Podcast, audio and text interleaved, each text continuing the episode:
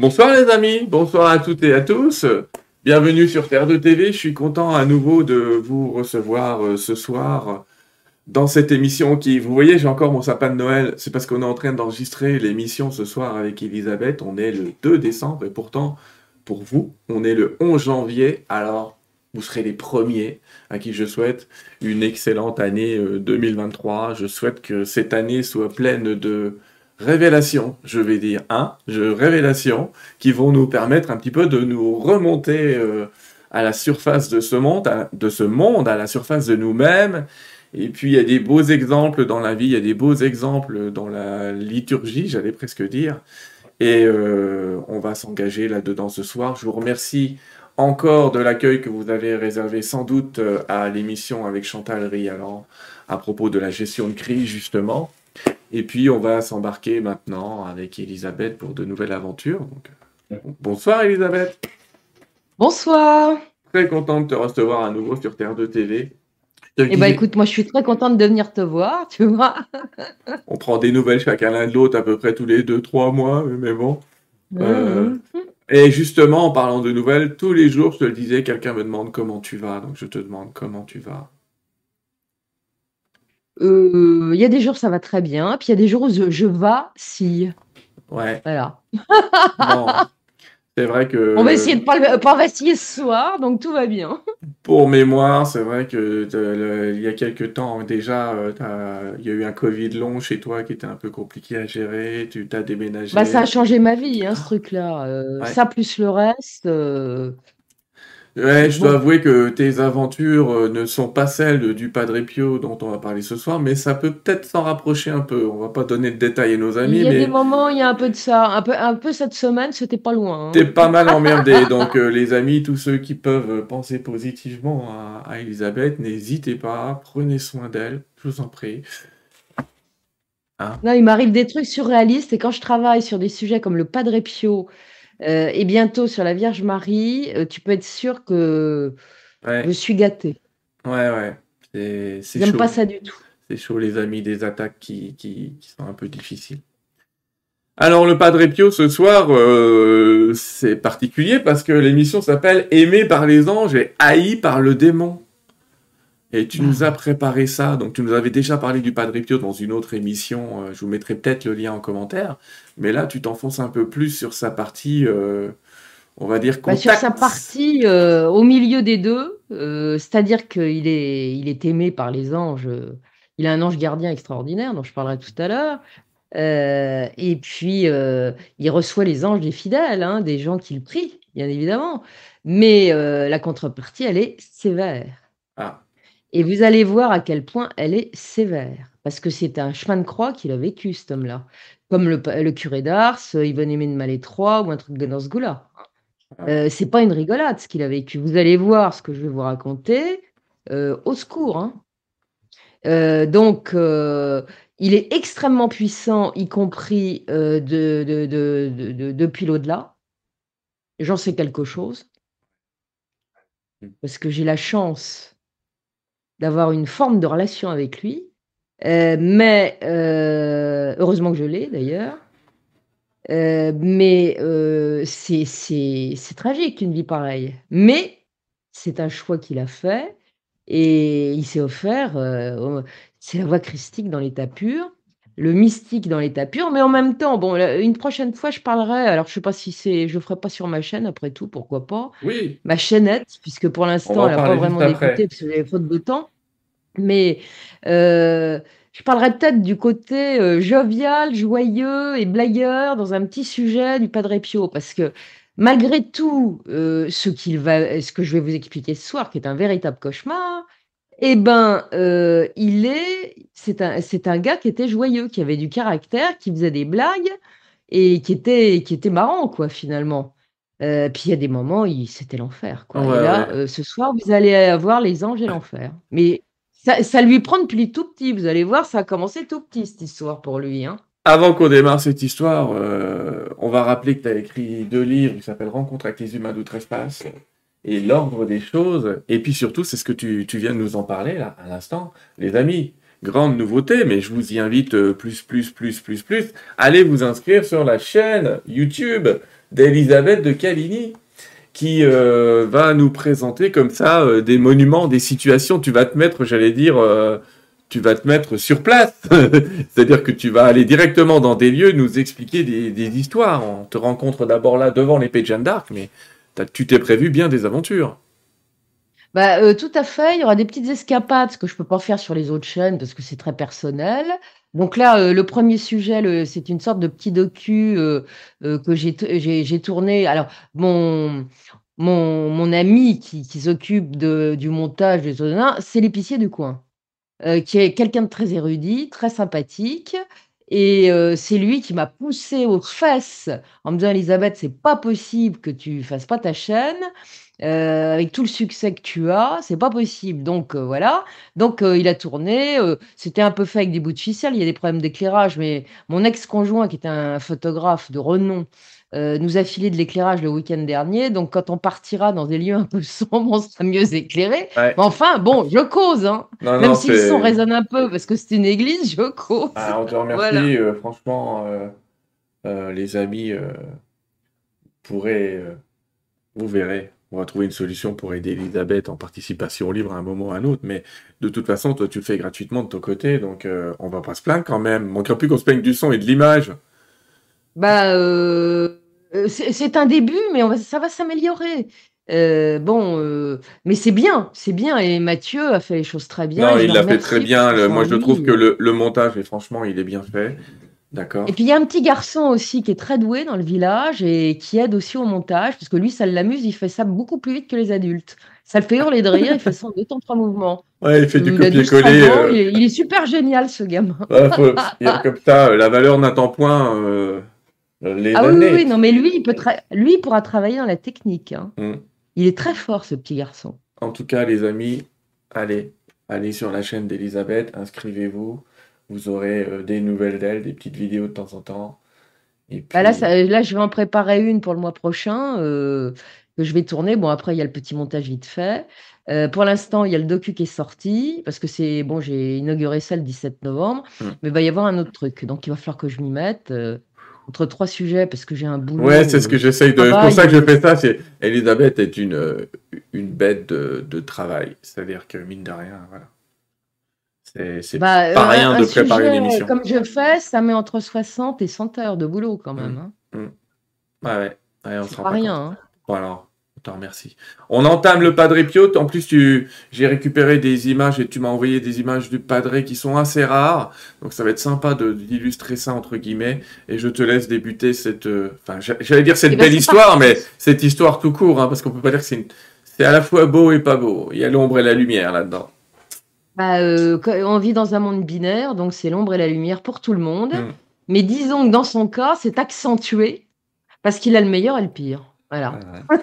Il a le céleste et les et, et l'ennemi euh, qui supporte pas. Alors, il est entre ange et démon, on peut dire ça comme ça. hein. Oui. Alors, ça commence tout petit. C'est un petit garçon. Euh, alors, son nom de famille, c'est Francesco Forgione. Et il va devenir, euh, bon, euh, plus tard, le Padre Pio, parce que c'est son nom. Vous savez, quand on Mm. rentre dans les ordres, on prend un nom, voilà. Donc, il est Pio, Padre. Et voilà que très jeune, il a des visions.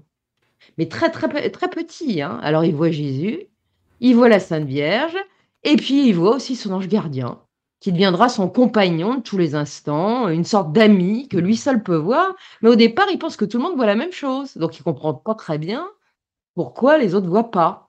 Et puis, quand il va s'apercevoir qu'il n'y a que lui qui voit, il va se taire. Il va être beaucoup plus discret. Euh, Il y a que sa mère qui sait un petit peu. euh, et donc, euh, elle le surprend souvent en train de sauter en l'air, de courir euh, après quelqu'un, de parler à quelqu'un. Et quand elle demande à son petit garçon bah, à qui tu parles, et il répond Je joue avec le petit ange. Voilà, tout simplement. Donc, il a des visions célestes dès le plus jeune âge. Et puis, il va se passer quelque chose l'année de ses 15 ans. L'année de ses 15 ans. Alors ça, ça a été raconté dans un bouquin, un petit bouquin qui a été écrit, euh, je crois qu'il n'est pas traduit en français, mais il est en italien, euh, par l'ancien exorciste du Vatican qui s'appelait Gabriele Amor, qui est un exorciste, donc l'exorciste du Vatican, et qui a très bien connu le Padre Pio puisqu'il a été son ami pendant des décennies. Et, et cet homme-là a écrit une petite, euh, une petite bio, du Padre Pio, son ami et il raconte, ce qui s'est passé, mais il y a d'autres auteurs, parce qu'il y a eu des tas de livres, hein, sur le Padre Pio, qui racontent, un petit peu la chose. Donc il a il a 15 ans et là, il veut rentrer chez les Capucins, il l'a dit très jeune et l'année de ses 15 ans, un peu avant qu'il rentre chez les Capucins, il a une vision céleste qui va absolument le bouleverser et qui changera bien évidemment et à jamais le cours de son existence. Un beau jour, il va avoir la vision de lui-même aux côtés d'un être d'une grande beauté qu'il dira être resplendissant et cet être va lui déclarer: «Viens avec moi, car il te va bien de te battre comme un brave guerrier». Et il va l'entraîner dans une sorte de pré où il y a deux groupes de personnages qui sont face à face et il se retrouve au milieu des deux groupes. L'un est composé d'un côté d'êtres d'une grande, grande, grande beauté, voilà le chat sur la table, d'une grande, grande beauté. Ils sont vêtus de blanc, euh, ils ressemblent à des anges mais ils n'ont pas d'ailes. Et de l'autre côté, eh bien, c'est un groupe d'êtres euh, affreux, hideux, euh, vêtus de noir, qui ressemblent à de grandes ombres, et apparaît à ce moment-là un être absolument gigantesque, d'une apparence hideuse lui aussi. Il est si grand que, dira le Padre Pio, son front touchait les nuages. Et à ce moment-là, l'être resplendissant comme le soleil, comme l'a dit Padre Pio, qui se trouvait à côté de lui, va lui dire Tu te bats maintenant contre le géant.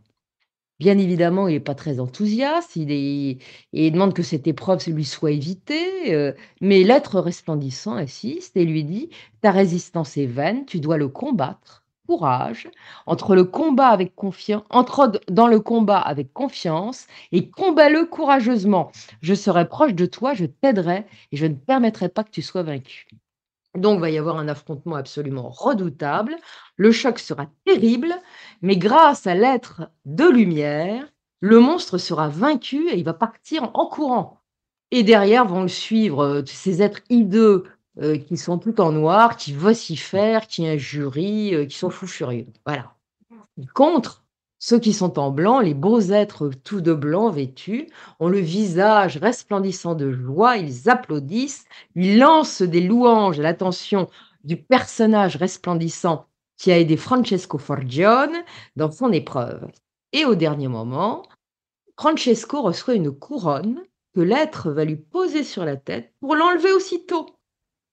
Et il lui dit à ce moment-là, une autre plus belle t'est réservée, si tu sais lutter avec ce personnage que tu viens de combattre. Il reviendra toujours à l'assaut.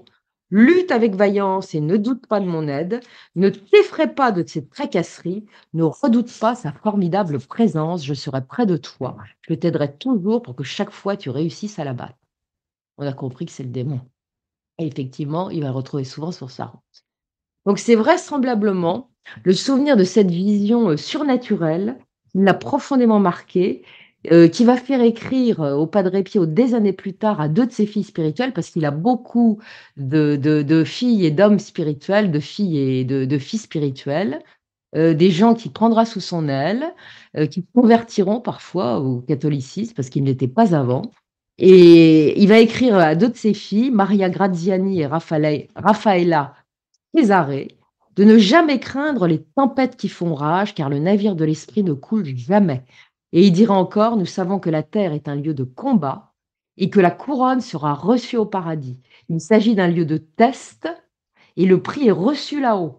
Nous sommes ici dans une terre d'exil et notre vraie patrie est le ciel et c'est à cela que nous devons toujours aspirer. Et effectivement, on n'est pas dans l'incarnation par hasard. Mmh.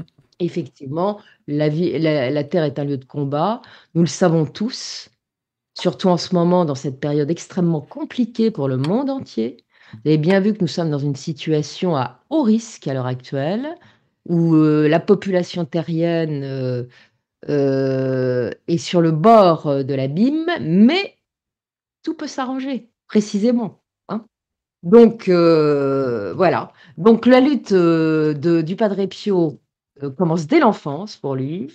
Euh, il va euh, il va résister donc aux assauts du démon et vous allez voir que c'est pas de l'attaque pour lui, mais il va avoir les assauts des hommes mal inspirés qui vont ne cesser que de lui mettre des embûches sur le chemin et ça va être très grave. Il va être attaqué de tous les côtés, par par l'au-delà négatif et par les humains mal inspirés par l'au-delà négatif précisément. Donc Très jeune, il livre une bataille aux forces du mal qui tourmentent les humains que nous sommes en permanence. Les démons vont l'attaquer un nombre incalculable de fois, directement, indirectement. Et très, très enfant, tout petit, tout petit, il avait l'année de ses 4 ans, il a commencé à voir des démons hideux euh, qui arrivaient à prendre des apparences différentes. Quand il sera grand, ils, se déguiseront par exemple en femme lascive, vous voyez, ou en personnes qu'il connaît et qui ne qui sont pas les personnes en question. Ils vont se présenter des fois sous forme d'animaux absolument atroces, monstrueux, bruyants, qui le terrifient évidemment quand il est tout petit. Il va y avoir un molosse noir qui va l'attaquer, pas qu'une fois. Euh, il y a un gros chat noir de temps en temps qui arrive aussi. Hein et, Satan va user tous les artifices pour le tromper. Et non des moindres, il va même, même se présenter euh, en, en, prenant l'apparence de la Sainte Vierge Marie et de Saint François d'Assise.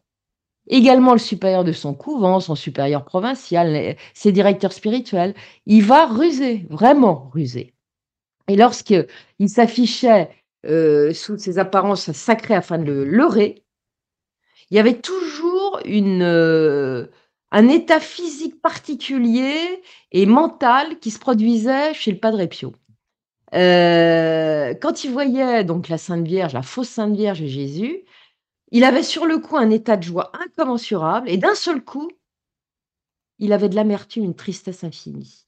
Alors au début, il s'est fait berner, mais après son ressenti, ça marchait tout seul, il n'avait pas besoin de réfléchir. Et quand les démons le tourmentaient, le battaient comme plâtre avec des chaînes et des bâtons, et qu'il se retrouvait dans un état pitoyable, souvent ensanglanté, eh ben, il s'en remettait. Voilà. Et plus tard, dans l'exercice de son ministère, bah, il sait lire dans les âmes, c'est-à-dire que quand il a quelqu'un en face de lui, il sait parfaitement à qui il a affaire. Et il sait tous ses péchés. Et quand la personne n'arrive pas à les sortir, c'est lui qui lui dit, ah bah dis donc, tu as fait ça, toi. Et puis, euh, la fois de cette fois, tu as fait ça aussi. Mais tu as oublié de me dire ça, etc., etc. Donc, voilà. Donc, euh, d'ailleurs, euh, souvent dans les confessionnals, il y avait Satan qui le guettait, hein, et vous verrez, je vous raconterai quelques anecdotes tout à l'heure de Satan à côté du confessionnal, ce qui est pas mal du tout. Et des fois, on le voyait faire ça de la main, du genre casse-toi. Et bien ça, c'était quand le, Satan qu'il voyait venait le déranger dans la confession.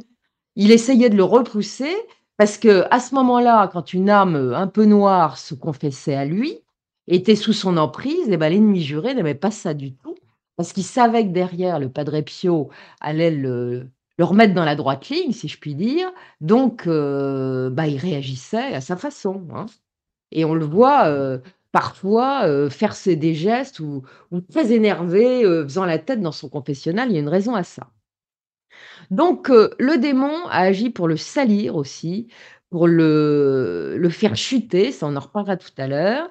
Et quand il est encore écolier, il va déjà avoir des problèmes à cause du démon.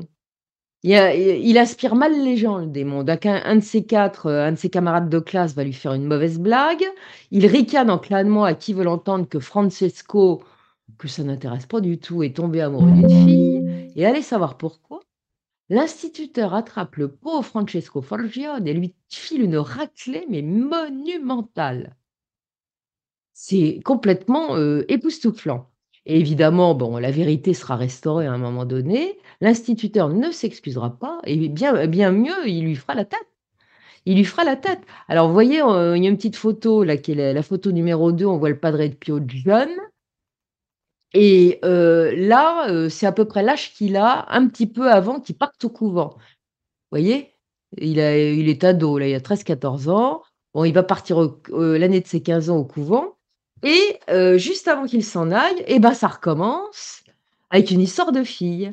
Et là, c'est une jeune fille qui, pour lui faire une mauvaise farce, parce qu'il est plutôt coincé et toujours dans ses prières, et, et même s'il est rigolo, à certains moments, on voit bien qu'il n'est pas comme les autres. Hein. Eh bien, elle va le piéger en mettant dans sa poche un billet, un billet doux, où elle lui déclare sa flamme. Et après, elle va faire en sorte, évidemment, que tout le monde le sache. Et, on va lui piquer le billet dans la poche, et puis c'est le curé, c'est entre les mains du curé que ça va tomber, cette histoire. Et le curé, qui est pourtant habituellement très sympathique avec lui, eh bien, euh, va, lui, va lui en coller une exactement de la même façon. Et puis il va lui dire, maintenant tu seras plus enfant de cœur, terminé, puisque tu as autre chose à faire et bah, voilà, je ne veux plus t'entendre en confession». Et ça, c'est un déchirement, parce que la confession pour le Padre Pio, c'est essentiel. Mais le curé va apprendre à un moment donné, totalement mortifié, qu'il s'est fait avoir par la jeune fille. Donc lui, il va pas faire comme l'instituteur. Il, a été berné, mais il va, il va vouloir se racheter et il va faciliter précisément l'entrée au noviciat du jeune Padre Pio, enfin du jeune Francesco Forgione. Donc, il a réalisé dès le début, et notamment dès euh, cette euh, vision de combat avec le géant et l'être resplendissant hein, euh, qui l'a aidé, que sa vie ne serait pas simple. Mais il n'était pas rare aussi en contrepartie qu'il voit vraiment Jésus, vraiment la Vierge, vraiment Saint François d'Assise. Et, là, ce qui était assez curieux, c'est quand c'était les faux, il avait une joie incommensurable et il devenait triste. Et quand c'était les vrais, eh bien, il ressentait une frayeur phénoménale, euh, incommensurable, qui se transformait en quelques instants en une paix intérieure et une joie indicible. C'est exactement le contraire de ce qui se passait, qui aurait dû se passer. C'est assez, assez incroyable quand même. Et puis, il y a l'ange gardien. Le Padre Pio avait son ange gardien pour le soutenir dans l'épreuve, pour le consoler. Et Dieu sait s'il aura besoin de lui pour être soutenu et consolé, parce que vraiment, c'est dur. Donc cet ange lui est familier, euh, il partageait une sorte de vie commune, une sorte de fusion spirituelle. L'ange était son messager, il lui servait, à l'occasion d'interprète quand il savait pas parler euh, telle ou telle langue euh, ou qu'il la comprenait pas. Bah, avec l'ange, c'est le traducteur. Vous verrez comment ça marche. Je vous raconterai une petite anecdote tout à l'heure. Et il va entretenir donc avec son ange gardien au quotidien des relations extrêmement étroites, mais également plus tard, quand il sera prêtre, des relations avec les anges des fidèles ou des gens euh, qui prient pour lui. Et qui dit d'ailleurs, envoyez-moi vos anges. Et ben les anges arrivent, ils leur parlent, ils, sont des messagers. Donc ils voient des, des, anges dans tous les sens. Ils l'aiment infiniment, bien évidemment. Donc les anges, il les connaissait mieux que quiconque. Il s'agissait pour lui d'une réalité très concrète puisqu'il les voyait avec ses yeux, il en encore avec ses oreilles, ses oreilles et ses yeux physiques. Et euh, c'est comme ça, bon, vous le savez, l'ange, c'est important. On l'oublie, l'ange gardien. C'est plus dans les mœurs. C'est un truc ringard. Même l'Église a mis les anges de côté. Jusqu'à ce qu'il y ait la mode des anges, il y a, une trentaine d'années, où, où c'était devenu finalement un truc commercial, plus ou moins. Hein, faut pas rêver. Euh, mais l'ange, dans, dans, dans, dans, le sacré, il a été mis de côté. À partir de Vatican II, on a commencé à moins croire au diable. Oui, c'était des fantaisies anciennes. Même les exorcistes euh, en France, hein, euh, euh, bah, le diable, bon, le problème, le mec, il a des problèmes psychiatriques, autant l'envoyer chez le psychologue, parce c'est, bah oui, mais attention avec la folie. Qui inspire? Vous savez, le mal, il y, a, deux choses. L'ange, il vous souffle à l'oreille. Et vous, entendez, c'est pas, pas du mental, il vous souffle à l'oreille. Vous vous dites, oh bah tiens, super bonne idée. idée géniale et généreuse. Des fois, oh bah comment ça se fait que j'ai pensé à ça? Bah cherchez pas. Et puis, il y a le démon euh, qui peut vous faire euh, dérailler de la même façon, vous faire devenir agressif. Vous voyez le nombre de choses en France qui se passent à l'heure actuelle. Toutes les semaines, il y a des meurtres absolument épouvantables. De gamins qui se tuent entre eux, euh, de petites filles qu'on retrouve découpées, mais des trucs, mais, comment peut-on faire ça? Quand il y avait l'affaire Grégory dans les années 80, on en a fait euh, un truc qui, reste dans les mémoires. Mais là, ça n'arrête pas. On a même plus le temps de dire ouf qu'on passe à une horreur supplémentaire. Qui fait ça, à votre avis? Qui souffle ça? Et quand les gars ont accès de schizophrénie, parce que évidemment, c'est les schizophrènes, dans la, dans la nomenclature euh, des, psychiatres. Mais les voix qu'ils entendent, elles viennent d'où? C'est pas de leur cerveau, ça vient d'ailleurs. Hein?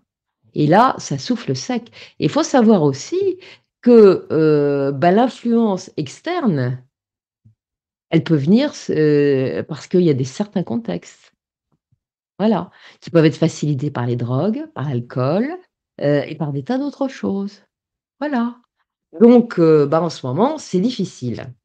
En tout cas, Heu, l'ange gardien, heu, on va revenir à lui puisqu'on va commencer par les anges, c'est très important et il y a une anecdote qui est intéressante, je vais vous raconter quelques petites anecdotes avec les les anges gardiens messagers. Alors cette cette anecdote a été rapportée par Vittoria Brenna, qui elle également, heu, deviendra une fille spirituelle du Padre Pio et celle-là avait une habitude pour habitude de se confesser à Rome. Quand elle se rendait à Rome, heu, elle avait l'habitude d'aller se confesser à un capucin, heu, très particulier, qui s'appelait Padre Pio. Mais ce n'était pas Padre Pio de de Pietre Pie Pietrelcina comme notre Padre Pio à nous, il s'appelait Padre Pio de Mondregan et celui-là n'était pas italien, il était espagnol et le plus cher désir de ce poignet espagnol, figurez-vous, c'était de rencontrer un jour son frère Padre Pio de Pietrelcina parce qu'il commençait à être connu et et il avait une grande affection pour lui. Mais là, son supérieur capucin lui disait: «Non, non, heu, non, non». Il répondait toujours, heu: «Non». Bon et dans l'espoir d'être exaucé, heu, ce ce ce Padre Pio espagnol va se mettre à prier, prier, prier et il dit, s'il est vrai, comme on le dit, que notre ange gardien connaît le Padre Pio et lui apporte nos messages, qu'il lui dise que je suis dans le sud de l'Italie et que je voudrais aller le voir. Et figurez-vous que la réponse ne se fit pas attendre, puisque le jour même, son supérieur lui dit, bah, puisque tu montes à Rome, fais un petit détour par San Giovanni Rotondo et va donc voir le Padre Pio. Inutile de, de, de décrire la joie de l'autre Padre Pio qui ne s'attendait pas à ce que la prière, heu heu, soit vite exaucée. Bah oui, l'ange a fait son travail et dès le lendemain, il va il part à Rome, donc il passe par San Giovanni Rotondo et il va enfin rencontrer le Padre Pio et bien entendu, il ne peut s'empêcher, en discutant avec lui: «Et père, mon ange gardien est-il venu te voir?» et le Padre Pio lui répond: «Mais oui, il est venu une fois de Cosenza». Cosenza, c'est le couvent où était l'autre Padre Pio. Donc vous voyez, l'ange, ça marche très bien et le padre répétera très souvent que l'ange gardien n'abandonne jamais son protégé. Il est l'ami le plus franc, le plus fidèle, même lorsque nous avons le tort de l'attrister par notre mauvais comportement. Il dira aussi à un de ses fils, heu, spirituels, il s'appelle Giovanni Siena: «Si chacun connaissait l'amertume de l'ange lorsqu'il nous voit en proie à son ennemi». C'est-à-dire que quand on flanche et quand on a un coup de colère ou un coup de méchanceté ou un coup de jalousie ou un coup de ce qu'on veut, vous savez les bons défauts que chaque être humain a, eh bien, l'ange est dans tous ces états. Parce qu'il souffle, il souffle dans notre oreille, mais on l'entend pas. Des fois, on se dit: «Oh bah non, on va pas faire ça», puis on est tellement en rage qu'on va on va dire ou faire une bêtise, vous voyez? Bon. Ainsi donc, le Padre Pio, heu, bah, avait avait, heu, comment dirais-je? C'est toute sa nourriture, son réconfort, son amitié pour l'ange. Voilà et il l'appelait avec tendresse le petit compagnon de son enfance. Voilà et ce compagnon l'a aidé toute sa vie. Il l'a jamais abandonné, surtout dans les attaques épouvantablement violentes qu'il a subies des démons et il écrivait encore sur l'importance de alors, il a beaucoup écrit, il y a beaucoup de choses que je vais vous citer, qui sont des correspondances qui qu'il a échangées, parce qu'il a jamais écrit de sa vie, comme Thérèse de Lisieux, par exemple. Il a jamais rien écrit, sauf ses correspondances avec ses directeurs spirituels. Il y en a eu 2 qui ont été ses supérieurs en même temps, le père Benedetto et les pères Agostino et c'est de ça qu'on a, heu, vraiment la pensée du Padre Pio sur quelque chose et il a écrit beaucoup à ses ses ses enfants spirituels et notamment aux filles spirituelles et voilà ce qu'il disait à Anita, une de ses filles spirituelles: «Que ton bon ange gardien veille toujours sur toi, qu'il te conduise sur les durs sentiers de la vie, qu'il te garde dans les grâces de Jésus, qu'il te soutienne de ses mains, afin que ton pied ne heurte pas les pierres, qu'il te protège sous ses ailes contre tous les pièges de ce monde, du démon et de la chair». Rappel très clair au psaume 91 qui est un magnifique psaume et il lui dit: «Aie une grande dévotion, Anita, pour cet ange si bon et bienveillant. Quelle consolation de savoir que près de nous se trouve un esprit qui, du berceau jusqu'à la tombe, ne nous quitte jamais un instant, pas même lorsque nous osons pécher.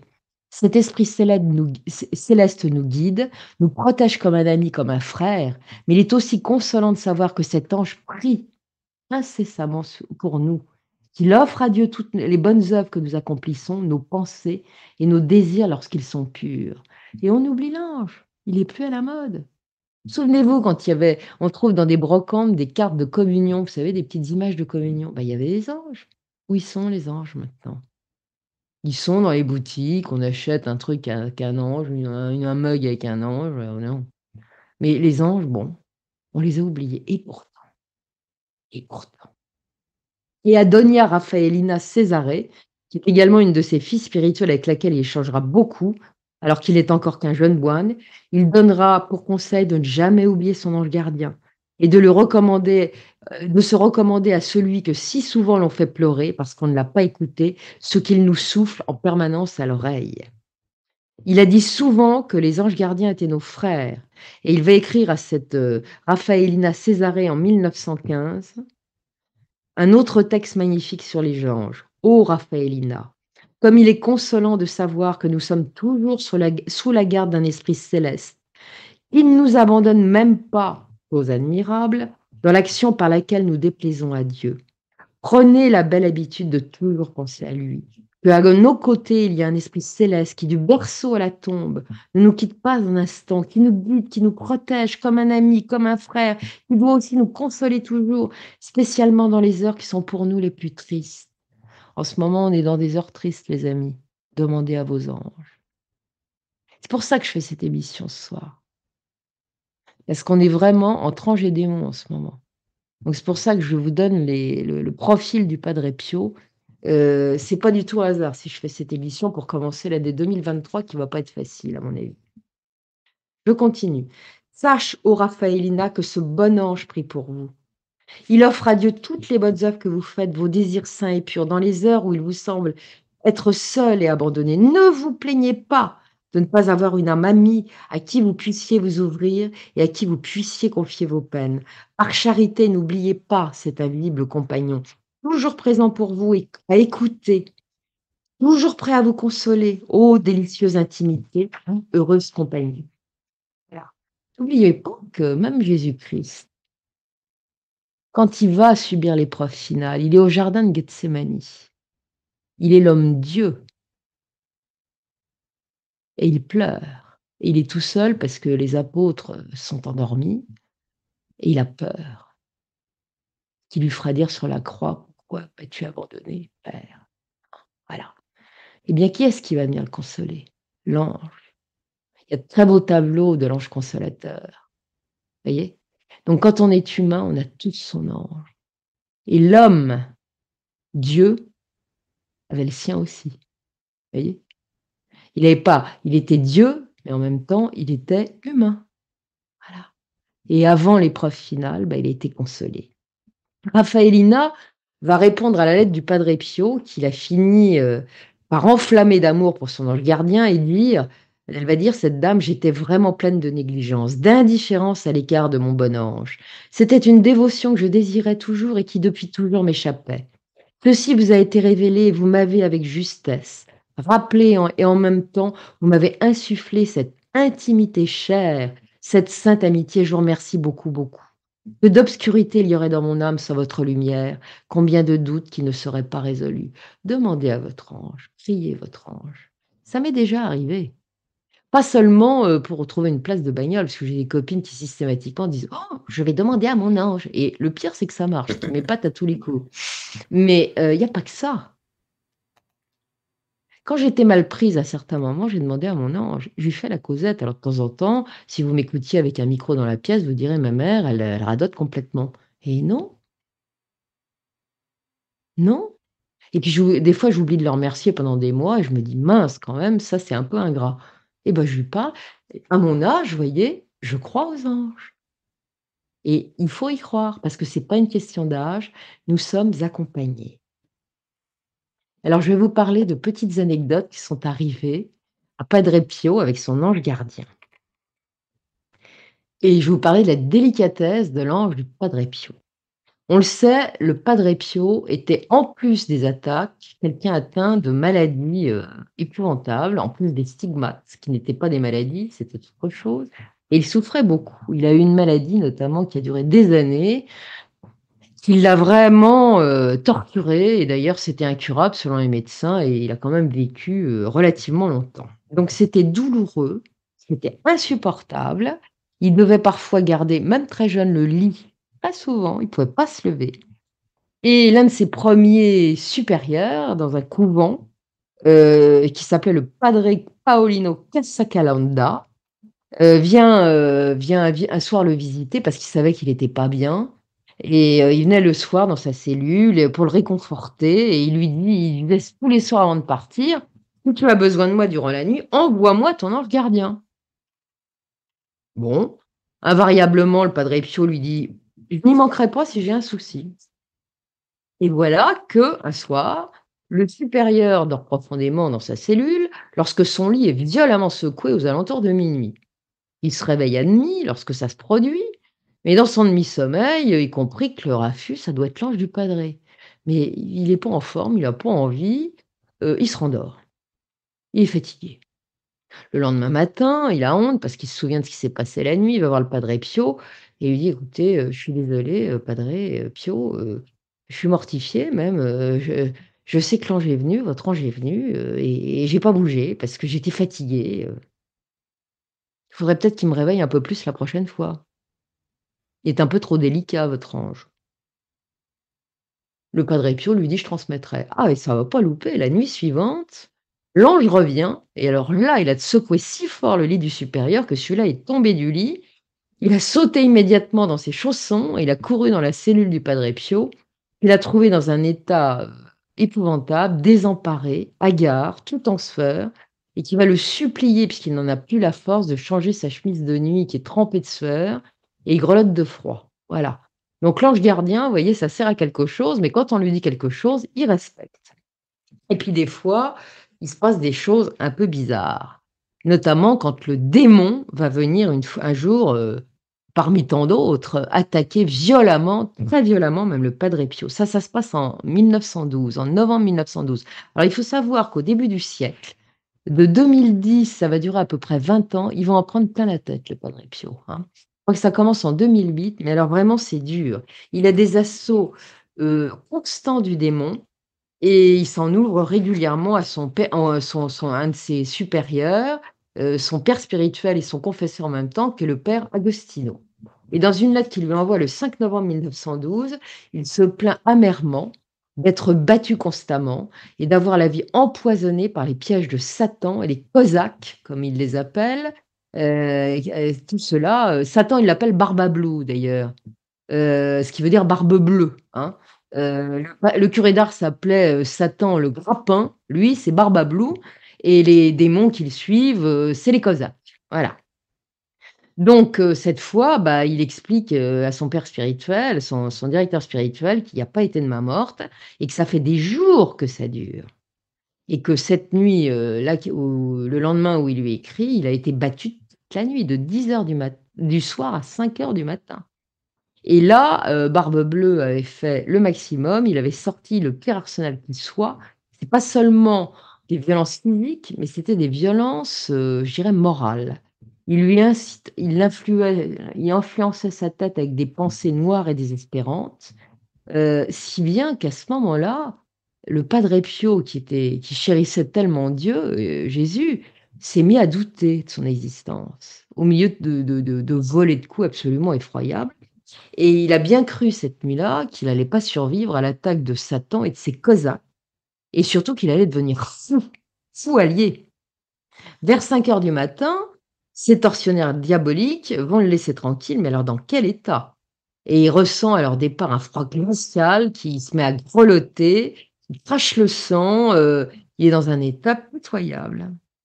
Et il raconte donc cette nuit épouvantable au père Agostino, puis il lui dit: «Heu, quand même, heu, il y a un truc qui s'est passé aussi que j'ai pas aimé, parce que d'habitude quand ça m'arrive, l'ange gardien vient à la rescousse et là, il a joué les laxistes. Il a mis du temps à se montrer, alors que je pensais que j'allais y passer et que les démons allaient enfin arriver à leur fin eh bien, il bougeait pas. Je priais, je l'appelais, heu, rien, personne. Et puis il est venu un moment. J'étais à moitié mort, il est arrivé Et voilà ce que dit le Padre Pio: «Je me suis adressé à mon ange gardien qui, après s'être fait attendre, s'est mis à chanter des hymnes à sa divine majesté». Non seulement il se fait complètement assassiner pratiquement et l'ange gardien arrive en chantonnant. Bon, alors évidemment, les louanges à la gloire de Dieu, on comprend que l'ange a envie de chanter ça, mais ça a mis le padré dans une rogne épouvantable et une fois les démons partis, il a passé un savant, heu, à son ange. Il lui dit: «Mais enfin, qu'est-ce que tu fabriquais? Je t'ai appelé au secours, tu es pas venu» et pour le punir, il veut plus le regarder. Il lui tourne le dos. L'ange le rattrape par le bras: «Non, non, soyons fermes et indifférents». Donc du coup, le pauvre ange est dans tous ses états, il se met à le poursuivre, il espère le retenir et c'est peine perdue. Et lorsqu'il va enfin se retourner, le Padre Pio, qu'est-ce qu'il va voir? Il va voir son ange penaud, la tête basse, quasiment au bord des larmes. Et voilà ce que ce qu'écrit le Padre Pio à son directeur spirituel: «Le pauvre au bord des larmes me rattrapa et quand je relevai les yeux et aperçus son visage, je le trouvais tout navré».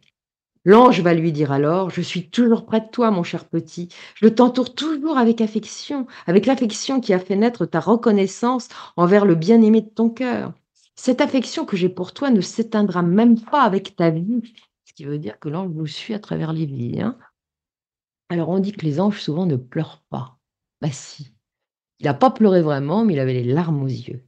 Bien évidemment, ils vont s'expliquer, ils sont réconciliés. L'ange va expliquer au Padre Pio que c'est pas par négligence qu'il est pas venu, ni par désintérêt de sa personne ou parce qu'il avait autre chose à faire, mais parce que cette fois, Dieu avait voulu qu'il s'en sorte tout seul et sans son aide. Donc le plan divin, heu, on le respecte. Les anges effectivement, bon, bah, n'ont qu'un seul maître, hein et quand, heu, le maître dit non et ben, le protégé se débrouille tout seul. Voilà, donc c'était une épreuve. Et puis alors, je parlais tout à l'heure du Padre Pio qui était pa capable de parler en plusieurs langues, bah, l'ange est traducteur et vous allez voir comment. Il y a une certaine Angelina Soritelli, à un moment, heu, alors son heu, elle est née d'un père italien émigré aux États-Unis. Elle parle anglais, du coup, hein, heu, qu'anglais, pas du tout italien et voilà que son père, heu, quand il vient en vacances dans son pays natal, veut absolument qu'elle aille à San Giovanni Rotondo pour y faire sa communion et en même temps se confesser au Padre Pio.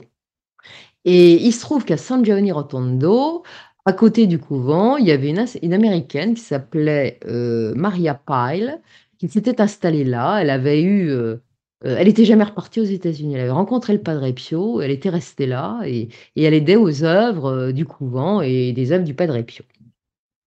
Et elle apprend la visite de cette, cette américaine, cette jeune américaine et de son papa d'origine italienne et elle dit, au Padre Pio: «Bah écoutez mon padre, je vais vous servir d'interprète». Et lui, dit: «Non, non, c'est pas la peine, hein, je vais me débrouiller directement avec Angelina, heu». Alors on est tout étonné, elle dit: «Vous êtes sûr?» «Oui, oui, oui, oui». Bon. Ça se passe comme ça donc et quand heu, après que la jeune adolescente ait rencontré le padre, heu, Miss Pile vient aux nouvelles: «Alors alors, comment ça s'est passé? Heu, vous avez bien compris tout ce qu'il vous a dit?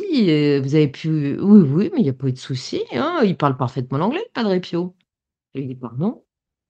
«Le Padre Pio parle anglais?» «Oui». Il comprenait parfaitement ce qu'il me disait et il comprenait parfaitement ce que je lui disais, heu heu, ça s'est passé normalement, heu. Bah, heu, Miss Pile, elle n'en revient pas, elle lui dit: «Mais il a jamais parlé autrement qu'italien». Et on saura que le Padre Pio, en fait, c'était son ange qui lui soufflait, qui ser qui servait de de traducteur en temps réel, si bien qu'il comprenait et il s'exprimait. Et il y a un autre, exemple des capacités linguistiques du Padre Pio quand il est sous l'influence de l'ange gardien, heu, et ça, c'est un professeur italien qui s'appelle Bruno Rabagiotti, qui était venu le voir un jour et qui a assisté à une scène, heu, assez assez intéressante. Il était dans la cellule du Padre Pio, ils faisaient un chapelet tous les 2 et d'un seul coup, il y a un moine capucin qui arrive avec un visiteur allemand, heu, qui veut absolument parler au Padre Pio, donc voilà, heu le monsieur arrive, parle en allemand, il remercie chaleureusement le Padre Pio pour je ne sais trop quoi et à la grande stupeur du professeur, italien voilà que le Padre Pio parle parfaitement allemand. Donc il est stupéfait Padre Pio lui lance un regard amusé et il lui dit Alors, je suis bien surpris de me voir parler et comprendre une langue que je ne connais pas. Oh, mais je ne suis pas seul à pouvoir faire seul. Pourquoi n'essaierais-tu pas, toi aussi? Professeur est sidéré, lui dit Mais moi, je parle pas allemand. Je peux pas parler avec ce monsieur. J'y arriverai pas. Padre Pio. Et pour moi, tu crois que c'est facile? Allez, parle Et voilà que le professeur Rabadjouki commence à parler avec l'allemand. Et il comprend très bien ce que lui dit l'allemand. Et il parle, euh, voilà. Et lorsqu'il va raconter cette anecdote, le professeur va dire, écoutez, je parlais allemand en ayant l'impression de parler en italien. Je comprenais ce qu'il me disait, il comprenait ce que je lui disais. Finalement, ça a été aussi facile que le Padre Pio l'avait prévu. Donc je pense que les anges traducteurs s'y sont mis, vous voyez, et que ça s'est passé parfaitement bien. Et à la suite de son exploit, le Padre Pio va lui expliquer que la différence des langues ainsi que les barrières entre les âmes s'écroulent lorsque l'on sait parler un seul et vrai langage, vrai langage, qui n'est autre que celui de l'esprit. On parle de l'esprit saint. Et puis, euh, et puis l'ange a d'autres particularités. Leona Morcaldi, qui est une habitante de San Giovanni Rotondo et qui venait de temps en temps à la messe et se confessait à lui.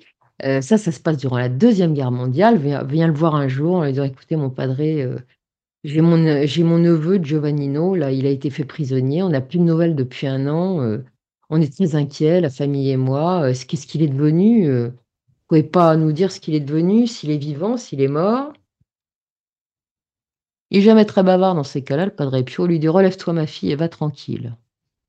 C'est un peu juste, mais comme elle a une grande foi, elle ne remet pas du tout en cause sa parole, parce qu'on sait que quand il dit quelque chose, euh, il n'y a pas de souci à se faire. Hein. L'espoir est revenu, sauf que les jours passent et toujours pas de nouvelles de Giovannino. Et le, temps continue à filer et toujours rien. Donc elle retourne voir le Padre Pio, qui émet comme une carte. Elle lui dit Je pourrais peut-être lui écrire une lettre. Et je ne sais pas où il se trouve, par contre. Oh, bon, écoutez, ce que je propose de faire, hein, je vais l'écrire, la lettre, et puis je mets le nom sur l'enveloppe, puis vous, votre ange, vous débrouillerez pour lui porter. Bah oui, on s'arrange comme ça dans ce cas-là. Le Padre Pio ne dit rien, il la regarde et il la regarde repartir. Et le soir, la bonne dame se met euh, à l'écriture, elle écrit une longue lettre à Giovannino, elle pose la, lettre qu'elle a mise dans une enveloppe sur la table de nuit, elle s'endort, et le matin, elle se réveille. Il n'y a plus rien sur la table de nuit. La lettre s'est envolée. Sans perdre de temps, elle couvre le Padre Pio et lui dit Mais vous avez vu ce qui s'est passé cette nuit? Et lui répond simplement Remerciez la Sainte Vierge. Voilà. Alors, est-ce que c'est l'ange gardien du Padre Pio qui est venu pendant la nuit prendre la missive? Est-ce que c'est le Padre Pio, dont on sait qu'il a des talents de bilocation, qui a lui-même fait la commission? On ne le saura jamais. Mais en tout cas, elle va avoir des nouvelles du neveu Giovannino, qui va lui écrire pour lui confirmer qu'il est bien vivant, qui va lui donner son adresse et qui lui fait la promesse qu'elle le reverra bientôt. N'est-ce pas une belle histoire? Et puis, euh, et puis un ange gardien, bah, il est là pour, euh, pour vous protéger, mais également pour vous aider. Et quand vous lui donnez une instruction, eh bien, il le fait. Et à un moment, il s'est passé quelque chose de très désagréable pour le Padre Pio. Il n'avait plus le droit de voir personne. Parce que les autorités ecclésiastiques, et ça venait du très haut, parce que ça vient du Saint-Hospice et même du pape par derrière, on lui a fait de grosses misères à plusieurs reprises, et ça, j'en parlerai tout à l'heure, et je considère que c'est sous influence diabolique. Et il n'avait plus le droit de communiquer avec personne. Et donc, ni de voir, ni d'entendre, ni de confesser ces personnes, ni ces, enfants spirituels, ni les garçons. Et on apprend cela, évidemment, fils fille spirituelle, fils spirituel se lamentent, parce que sans leur padré, euh, voilà, comment allons-nous faire maintenant que vous ne pourrez plus nous écrire? Et le padré répond, bon écoutez, c'est simple, envoyez-moi votre ange gardien. Rachelina, une de ses filles spirituelles, qui collaborait activement aux œuvres du Padre Pio au couvent de San Giovanni Rotondo, savait donc qu'il lui était formellement interdit d'essayer de voir le Padre Pio, euh, parce qu'il n'avait plus le droit, c'était un ordre euh, absolu de communiquer avec l'extérieur et ses enfants spirituels. Mais un jour, elle va décider de désobéir. Elle insiste pour qu'il la reçoive, elle a besoin de lui parler d'urgence, elle trouve que son âme est en danger et elle se pointe au couvent et le Padre Pio lui fait dire, euh, «Bah non, euh, c'est pas possible, je ne descendrai pas au parloir parce que j'ai une interdiction, j'ai fait vœu d'obéissance et on ne pourra pas se voir».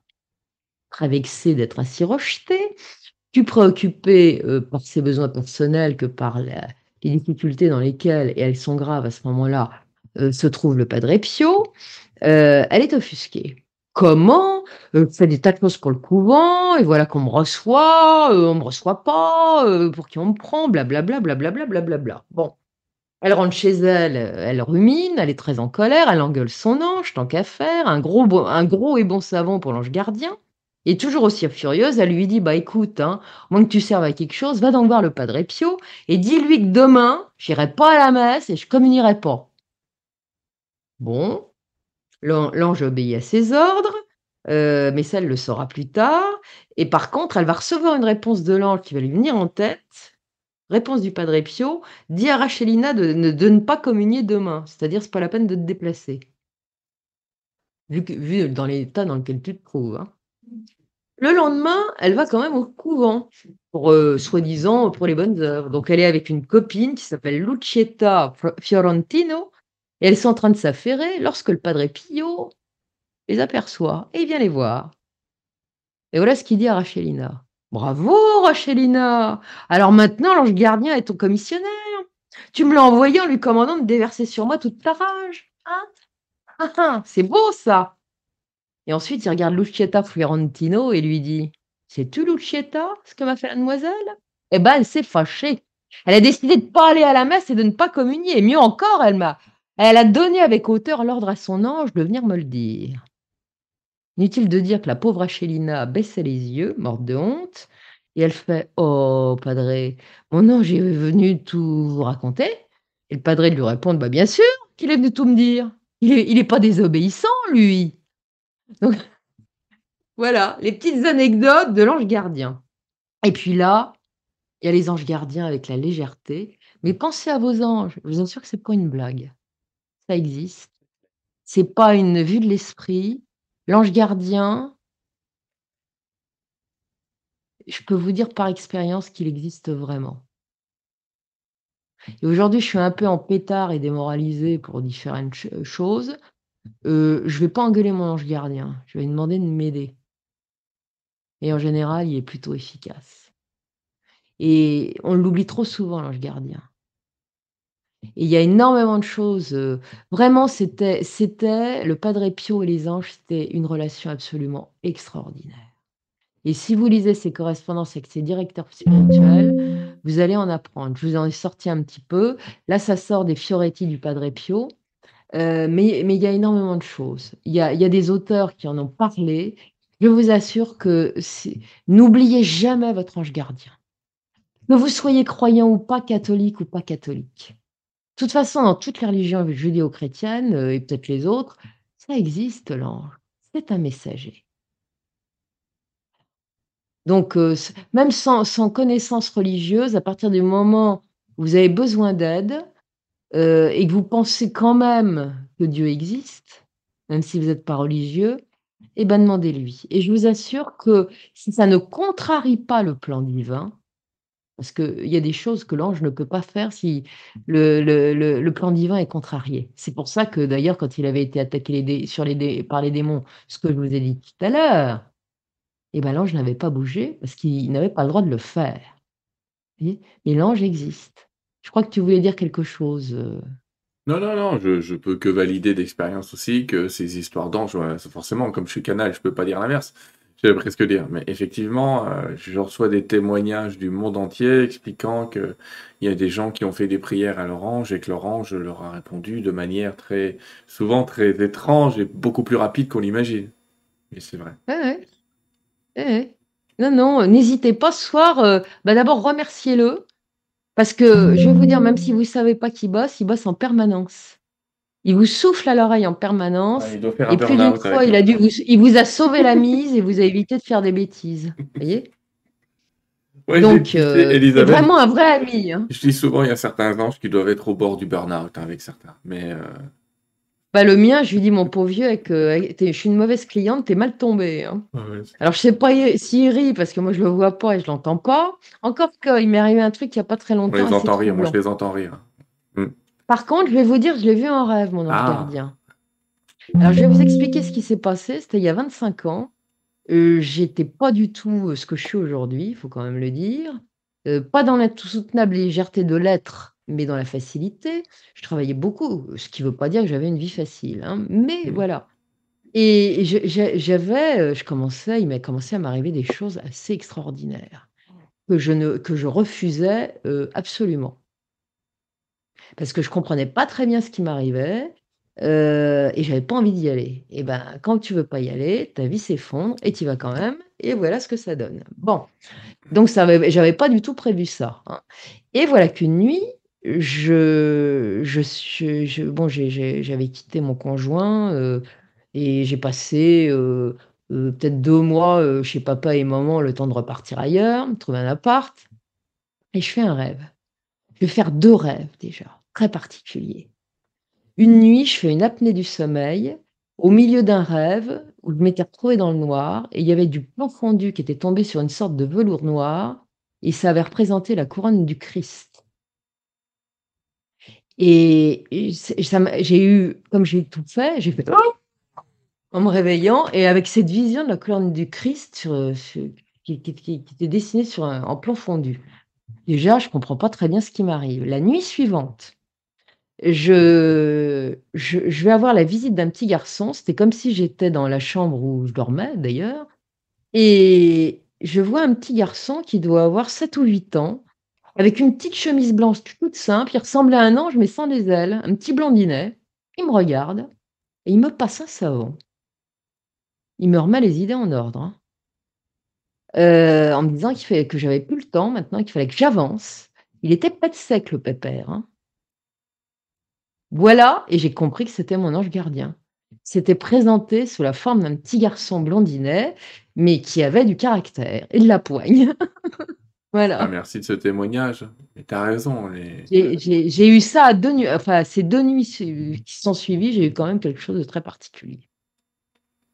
C'est assez incroyable. C'est assez incroyable. Il y a des tas d'histoires comme ça dans le monde entier, hein et tu sais, j'avais interviewé il y a pas si longtemps que ça Pierre Jovanovic qui avait écrit «Enquête sur l'existence des anges gardiens» là. Oh bah, je l'ai acheté je sais pas combien de fois, je l'ai distribué, bras.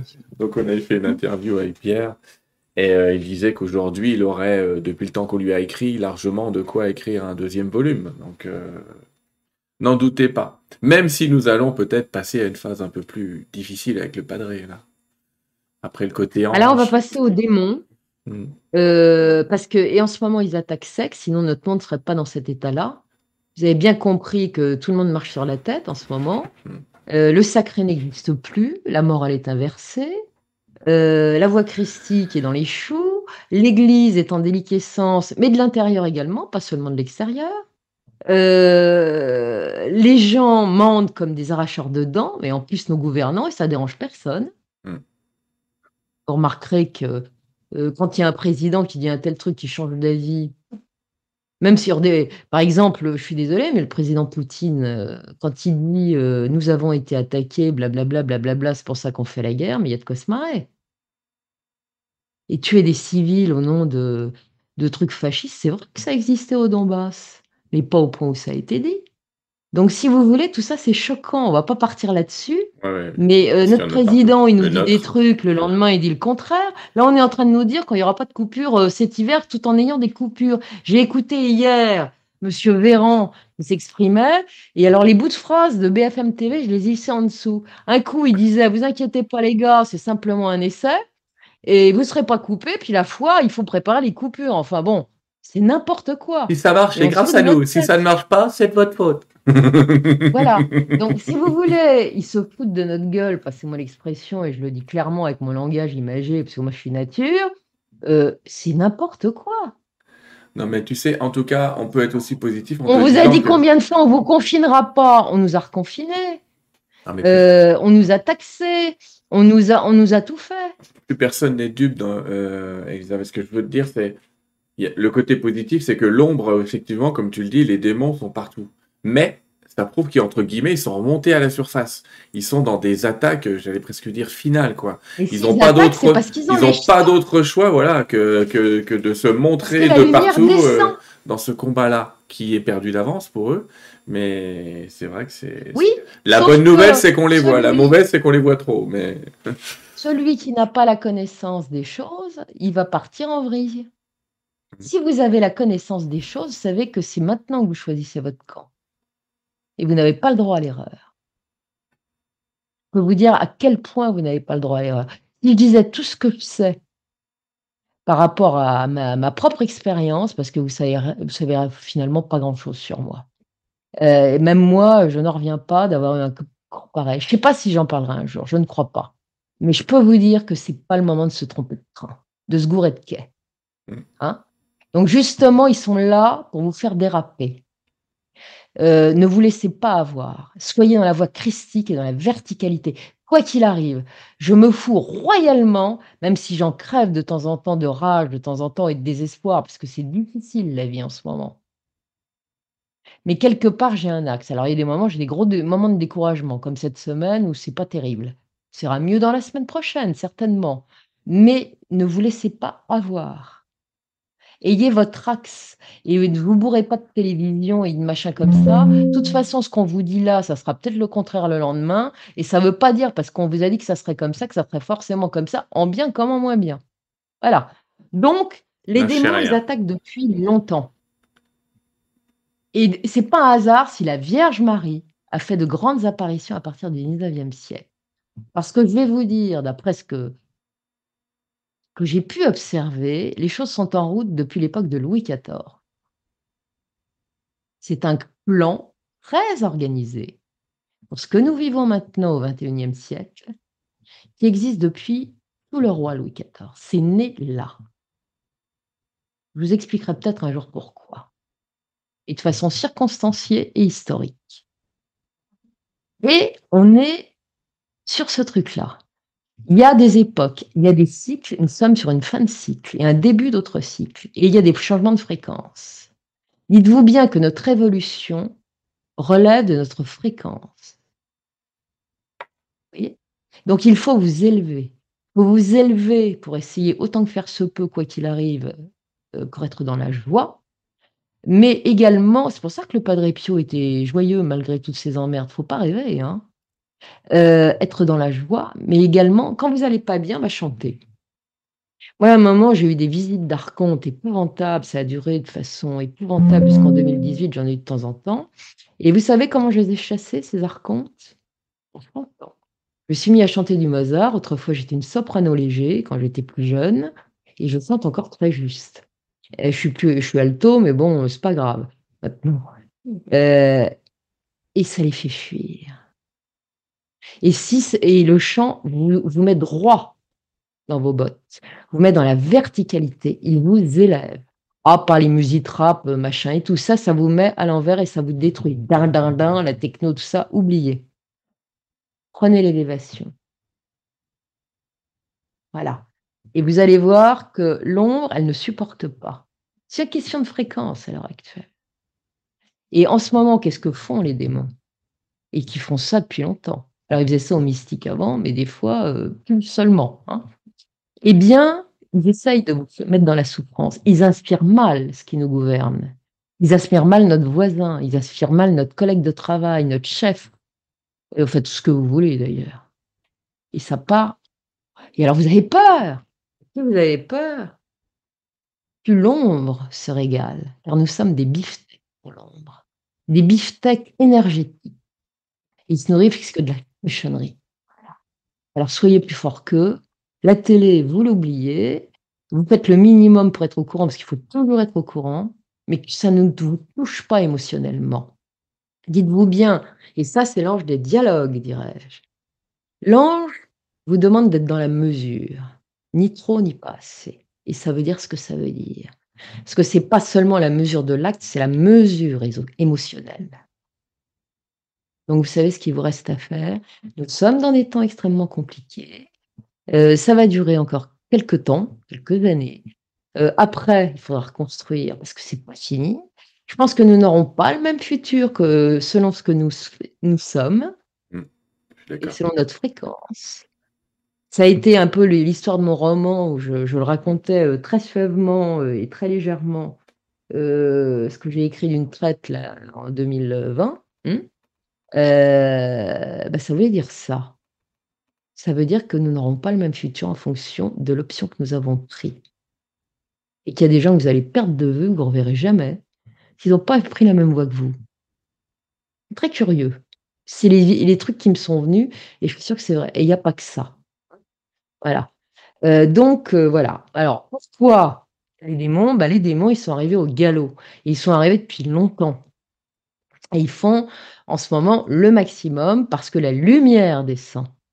Qu'on le veuille ou non, ça saute pas aux yeux, mais c'est pourtant ce qui est en train de se passer et à l'instar du bon curé d'Ars, heu, de de différents saints, d'Yvonne-Aimée de Malétroit qui a qui a été gravement assailli par le démon. Sou je l'avais raconté. Mmh. Souvenez-vous, la pauvre, ce qui lui est arrivé, heu, le démon l'a quand même foutu une fois par la fenêtre, elle a Voilà fini dans les hortensias. Bon, c'est faut quand même le faire. Heu, i mais bon, on ne meurt jamais quand le démon nous attaque parce que, heu, c'est un ange, mais il ne peut pas toucher à la personne. Il ne peut pas défier, il il dé il défie évidemment, mais il ne peut pas tuer un mystique. Il peut le faire souffrir, 1000 morts, mais il peut pas le tuer. Donc heu, bah, les gens qui sont attaqués, comme c'est le cas du Padre Pio Cahusados, comme c'est les 2 que je viens de citer, ça a pas été de la tarte. Alors donc je vous disais que son barbablou là, bah, il est allé le voir souvent et les cosaques qui vont avec et ça va durer un moment. Et le père Benedetto, heu, de San Marco, heu, dont je parlais tout à l'heure, enfin j'en avais pas encore parlé, j'avais parlé d'Agostino, mais il y a le père Benedetto également qui a été le supérieur provincial du Padre Pio. Heu, il a dit, concernant le Padre Pio que ça a commencé à 5 ans. Il avait même pas 5 ans le petit quand, Francesco Forgione, quand ça a commencé et puis ensuite, bah, ça a continué et on lui a fait la totale, heu, le démon prend toutes les formes, ils sont multiformes. Voyez? Ils peuvent prendre n'importe quelle forme et le pauvre petit garçon, il va recevoir des coups très jeune. Heu, il va se faire secouer. Heu, il voit des choses qui le terrifient. Le soir, quand maman ferme la lumière, d'un seul coup, ils apparaissent tous et il arrive pas à s'endormir parce qu'il a peur et dès que la lumière est fermée, c'est c'est l'halaï et ça lui tombe sur le dos. Donc il hurle, il pleure. Et alors maman maman Mama Pepa, comme elle s'appelle, heu et bien, elle arrive au galop et elle allume la lumière et flouc, ils disparaissent. Le papa, il comprend pas trop ce qui se passe et il en peut plus d'entendre son petit garçon hurler, hurler, hurler à tel point qu'un jour, l'idée lui vient, heu, il se dit: «Je je le saute par la fenêtre ce môme». C'est marrant, mon père, heu, quand je pleurais tout le temps la nuit parce que j'avais les mêmes visions, il avait dit un jour à ma mère: «Je veux la foutre par la fenêtre cette gamine, je ne peux plus». Bon, Mmh. bah, voilà, heu, faut pas chercher, hein et c'est pas des vues de l'esprit. Moi, je sais ce que je voyais. Heu heu, bon, bah, le Padre Pio, pareil et dans la journée, le pauvre, bah, s'égare mieux et à un moment, quand il est à l'école primaire et bah, il va avoir des dès l'école primaire, des tas de problèmes. Parce qu'à chaque fois qu'il rentre de l'école et qu'il rentre chez lui et bien, sur son passage, se dresse un prêtre diabolique qui lui barre le passage, mais l'ange gardien est là et l'ange gardien, il dit, heu, il fait il évacue le prêtre diabolique, le démon. Et son ange, heu, bon, avait la caractéristique de marcher pieds nus, vous voyez? Donc l'ange, quand il voyait le prêtre, il faisait un grand signe de croix et immédiatement le faux prêtre, il s'en allait. Il disparaissait, il s'évaporait, il se dématérialisait et le petit Forgione, heu, Francesco Forgione rentrait chez lui. En 1904, il va sur ses 17 ans, il va quitter à ce moment-là le couvent de Marcone, qui est un des 1ers couvents où il a été, pour rejoindre un autre couvent qui est celui de Sant'Elia à Pianisi. Il va en faire plusieurs des couvents, hein et à un moment, il va même rentrer dans son village à Pietrelcina parce qu'il est très malade et que les couvents en veulent plus. Heu, on sait plus trop quoi en faire du Padre Pio, du futur Padre Pio, il est Fra Pio pour l'instant. Et donc heu, là, il part dans ce couvent de Santa Elia et il doit se poursuivre des études de rhétorique et finir ses études secondaires et là, il va lui arriver une drôle d'aventure. Et il a, il a relaté cet incident euh, qui lui est arrivé euh, au père Agostino, qui était un de ses, ses, pères spirituels. Une nuit de 1905, c'est l'été, il y a eu l'office des matines, euh, la chaleur est toujours aussi suffocante, il fait une chaleur à, mourir, il n'a pas encore fermé l'œil, il n'en peut plus, et puis il fait des courants d'air. Donc il ouvre la fenêtre, il ouvre la porte de sa cellule pour faire entrer un peu d'air froid. Et c'est à ce moment-là qu'il va entendre des bruits provenant de la cellule euh, voisine, qui est occupée par un frère avec lequel il s'entend bien, qui est le frère Anastasio. Et il se dit, mais qu'est-ce qu'il fabrique avec une heure aussi matinale? Ça fait vraiment du bruit. Il dit, bah, il fait peut-être ses prières, euh, il doit réciter le, rosaire. Bah oui. Euh, bon, il faut savoir qu'ils se sont lancés un défi tous les deux. Celui qui prierait le plus dans la journée, c'était un défi. Donc du coup, bah, lui, il saute sur son chapelet, puis il commence à prier. Sauf que il est vraiment dérangé. Parce que ça fait plus en plus de bruit, puis il entend marcher de long en large. Et puis c'est un pas pesant. Jamais le frère Anastasio, il a marché comme ça. Se dit, mais qu'est-ce qui se passe? Qu'est-ce qui lui prend? Est-ce qu'il est malade?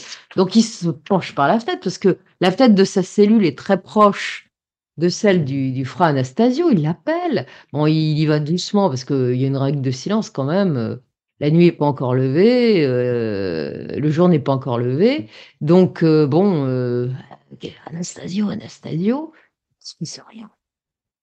Il se penche de plus en plus. Anastasio, Anastasio, rien. C'est à ce moment-là, il dit, mais c'est vrai, c'est une odeur de soufre, donc de pourri épouvantable. Et là, il n'a pas le temps de dire ouf, il se retourne. Il voit un énorme chien noir, un molosse, il vient de pénétrer dans sa chambre, il a la gueule ouverte et il allait. Il y a une sorte de fumée euh, bizarre qui sort de là. Et le chien se met face à lui et le renverse. D'un coup de patte, là, il se retrouve euh, sur son lit avec le chien qui est au-dessus de lui et qui le regarde d'un œil mauvais. Il a des yeux de braise, dira-t-il. Et il entend une voix qui fait C'est lui Bon, tout tremblant de terreur, il, ne va pas le temps de dire ouf, que par la fenêtre, le molosse va sauter, il va faire un bond absolument gigantesque et atterrir sur le toit d'une maison d'en face euh, qui est dans la ruelle. Et plouf, il n'y a plus rien. Quelques heures plus tard, il descend, il dit pour rien à ses frères et il se renseigne sur le frère Anastasio pour savoir s'il va bien. on lui dit, mais enfin, il n'est pas là, Anastasio, il est, il est pas au couvent en ce moment. Ah bon? Bon, et puis alors il dit: «Bah écoutez, euh, j'ai vu un chien noir cette nuit dans le couloir, euh, euh, je pas ce que c'est, Bon, on le regarde, on se dit: «Il est un peu bizarre le le Frappio là, hein». bon, donc comme personne ne sait, il va se renseigner avec les habitants du coin. «Vous avez pas vu un gros chien noir?» «Non, personne ne voit». Bon. Le padre Agostino de San Marco qui a été, qui est également son confesseur, en plus de son directeur spirituel, dit que bon, bah, le coup du, du molosse, c'était une des premières, premières euh, vraies attaques, mais ça, ça prévenait d'autres qui vont être vachement violentes. Hein. Et en tout cas, l'animal était également une des apparences que prenait le diable pour, euh, pour leurrer euh, le Padre Pio. Il avait plusieurs sortes de, de, visions. Il a vu des femmes nues, provocantes, tentatrices, prenait des fois, une fois, il y en a un, qui un démon qui a pris l'apparence d'une de ses filles spirituelles. Euh, euh, ça l'a amené dans la cave, il a vu euh, la fille. En fait, c'était un démon, et puis voilà. Ça a pris l'apparence de religieux. Voilà ce que dit d'ailleurs le Padre Pio dans une lettre qu'il a au Padre Agostino le 13 décembre 1912. L'autre nuit, il s'est présenté à moi, donc barbe bleue, sous les traits de l'un de nos pères me transmettant un ordre très sévère du père provincial de ne plus vous écrire. Voilà ce qu'il écrit à son confesseur et directeur spirituel. Parce que c'est contraire à la pauvreté et un grand obstacle à la perfection. J'avoue ma faiblesse, mon cher père. J'ai pleuré amèrement pensant que c'était vrai. Je n'aurais jamais pu soupçonner, même légèrement, qu'il s'agissait d'un piège de barbe bleue si le petit ange ne m'avait pas dévoilé la supercherie. Heureusement qu'il y a là.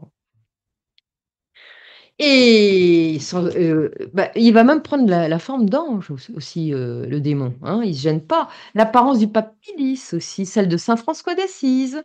Puis alors la Vierge Marie, j'en ai déjà parlé. Enfin bon, bref, il sait tout faire euh, pour leurrer, colorer le Padre Pio et et puis, heu, peut-être qu'on a rencontré le démon sans s'en rendre compte une fois dans notre vie, hein. Sait-on jamais. Heu, en tout cas, ce qu'il disait, c'est que dans ces cas-là, il il distinguait rien de particulier dans la pièce, heu, où se trouvait où il se trouvait, parfois et il y avait des coups frappés, des poltergeists, hein, des bruits sinistres et puis d'un seul coup, il se retrouvait couvert de crachats. On lui crachait dessus, mais il y avait personne en face de lui. On lui donnait des coups et il y avait pas d'agresseur. Et évidemment, heu, ça va prendre des proportions. Et tous les couvents où il va faire, les moines, ils en peuvent plus. Parce que c'est la nuit le plus souvent et on entend des luttes épouvantables et des détonations parfois qui font vibrer les murs, des cris de frayeur et de souffrance du Padre Pio. Et chaque fois qu'il s'en sort, c'est quand il hurle Jésus et en entendant le nom sacré de celui qu'il appelle sans relâche à la rescousse, en général, le démon lâche prise, mais pas forcément du premier coup et les choses ne sont pas toujours aussi simples. Parce qu'avant, bah, il se fait frapper, heu, dans tous les azimuts et voilà et en fait, heu, c'est surtout quand, heu, il confesse ou qu'il éclaire quelqu'un ou qu'il convertit quelqu'un par ce qu'il est, que le malin se déchaîne au plus haut point. Il ne tolère pas le démon que le Padre Pio lui vole une âme. Et c'est là qu'il se déchaîne au-delà, heu, du supportable. Et ça le laisse évidemment dans un état physique déplorable. Et le frère Tarcisio de Cervinara, qui a assisté à certaines scènes, témoignera que dans ces moments-là, juste avant de sortir du corps de la personne possédée, quand il y avait une personne parce qu'il faisait pas vraiment des exorcismes, le Padre Pio. On en reparlera de ça, mais il arrivait à faire sortir, des fois même au confessionnal, heu, le Satan en question. Eh bien, quand Satan sortait de, heu, de enfin disons on était et la personne n'était plus en prise et que Satan s'en allait, bah, il hurlait. Il a entendu hurler, le frère Tarcisio de Cervinara: «Padre Pio, tu nous causes encore plus d'ennuis que saint Michel. Padre Pio ne nous arrache pas les âmes et nous nous t'im nous ne t'importunerons pas». Donc je disais à l'instant qu'il a jamais vraiment pratiqué heu, d'exorcisme dans le disons dans le le registre habituel. Vous savez qu'il y a tout un processus pour les exorcismes de prière et de machin. C'était pas du tout comme ça que ça se passait. Ça pouvait se passer n'importe où, en pleine messe, à la sacristie, au confessionnal et alors je vais donner des exemples. Un jour, on amène au Padre Pio un jeune homme manifestement sous emprise démoniaque, accompagné d'un prêtre. Il était si agité que 2 costauds le tenaient, parce que sinon, heu, c'était épouvantable et lorsque le possédé s'approche du Padre Pio, il s'apprête à lui donner la communion, le il y a une photo d'ailleurs qu'on peut voir de quelqu'un qui devait être d'ailleurs sous emprise et que le Padre Pio veut lui donner la communion. Voilà, c'est pas le jeune homme en question, mais vous voyez ce que ça donne. Eh bien, heu, donc au moment où le Padre Pio va donner la communion au jeune homme, celui-là me se met à pousser des hurlements, à se débattre avec une force qui n'est pas humaine et lorsqu'il va se retrouver vraiment très proche du Padre Pio qui se penche sur lui, son corps se met à trembler violemment et le Padre Pio le regarde droit dans les yeux et prononce une seule phrase: «Va-t'en!» et là, le jeune homme change aussitôt, il ne se débat plus. Une simple petite phrase du Padre Pio fait que le démon a fui du corps, heu, du jeune homme et lorsqu'il délivrait un possédé dans de telles conditions, eh bien, on pouvait être sûr que dans les heures, dans les jours qui suivaient, dans les nuits qui suivaient, le pauvre Padre Pio allait prendre une aura clé phénoménale parce que Barbe Bleue, à chaque fois, lui faisait, heu, payer lourdement le vol des âmes, parce qu'il considérait qu'il lui volait ses âmes. En 64, il y a le cas d'une jeune possédée qui vient d'un village proche de Bergame. Elle va être amenée au Padre Pio et un capucin avait tenté d'un autre couvent, avait essayé de l'exorciser, heu et puis il a pas réussi, heu, la fille, heu, a failli la le tuer d'ailleurs. Elle s'est attaquée à lui, en plus des grossièretés et de tout, elle été très violente donc il a eu peur. Il a compris qu'il y arriverait pas et il a dit: «Je vais l'emmener à San Giovanni Rotondo et puis on va voir avec le Padre Pio». Sauf que, quand la jeune fille arrive, le Padre Pio, il est il s'est fait certainement attaquer plusieurs fois. Il est dans un état puis il est malade aussi, donc il est très malade, incapable de lutter, donc il va se contenter de la bénir Alors, bon, ça règle pas le problème, donc il y a d'autres religieux capucins qui vont tenter de l'exorciser à nouveau, ils n'y arrivent pas. Donc ils vont ramener, quelque temps plus tard, la jeune fille à San Giovanni Rotondo et puis, puis ils vont expliquer tout ça au padre et bon, ça va le plonger dans une tristesse terrible, d'ailleurs, une grande réflexion. comme le il a décidé certainement de faire quelque chose, bah, Satan va lui tomber dessus. il va prendre un coup terrible sur la colonne vertébrale, ça va le le faire s'effondrer au sol, la tête contre terre. Donc il va être blessé à l'arcade sourcilière, il a le visage, tout fuméfié. Il va pousser un tel hurlement de douleur que ses frères vont se précipiter dans cette cellule pour voir ce qui se passe. Il va dire euh, simplement qu'il est tombé, ce qui n'est pas le cas, bien évidemment. Et le lendemain, il est si affecté physiquement qu'il ne peut même pas dire sa messe. Il ne peut pas descendre. Il est dans un état épouvantable. Et pendant ce temps-là, on entend dans le couvent, dans, l'église et tout ça, la possédée, la jeune fille possédée qui hurle que le Padre Pio ne viendra pas célébrer la messe car durant la nuit, il a été arrangé comme il le fallait. Bah, une fois de plus, Barbablou a réussi son coup. Et les fidèles comprennent pas très bien parce qu'en en fait, le Padre Pio, on ne sait pas ce qui lui arrive dans l'arrière-boutique. Les gens, ils ne le savent pas, donc ils ne comprennent pas. Ils disent, bah, il est peut-être malade, on ne sait pas trop. Hein, hein. Donc, euh, le Padre Alberto d'Apollino, qui est le supérieur du couvent de San Severo, qui a eu euh, vent des ennuis que Barbablou a causé au Padre Pio et de cette histoire d'exorcisme qu'il ne peut pas faire, euh, et qui avait essayé d'exorciser la jeune fille, comme je l'ai dit, et qui sans succès, et qui lui avait envoyé, bah, il vient le voir et lui dit écoutez, je suis vraiment confus, mon père. Euh, et il lui dit mais non, mais non, mais non, ne le soyez pas. Vous m'avez fait un beau cadeau. Et sur ce, le padre se met en prière, ce qui lui permet de trouver la force nécessaire pour descendre dire sa messe.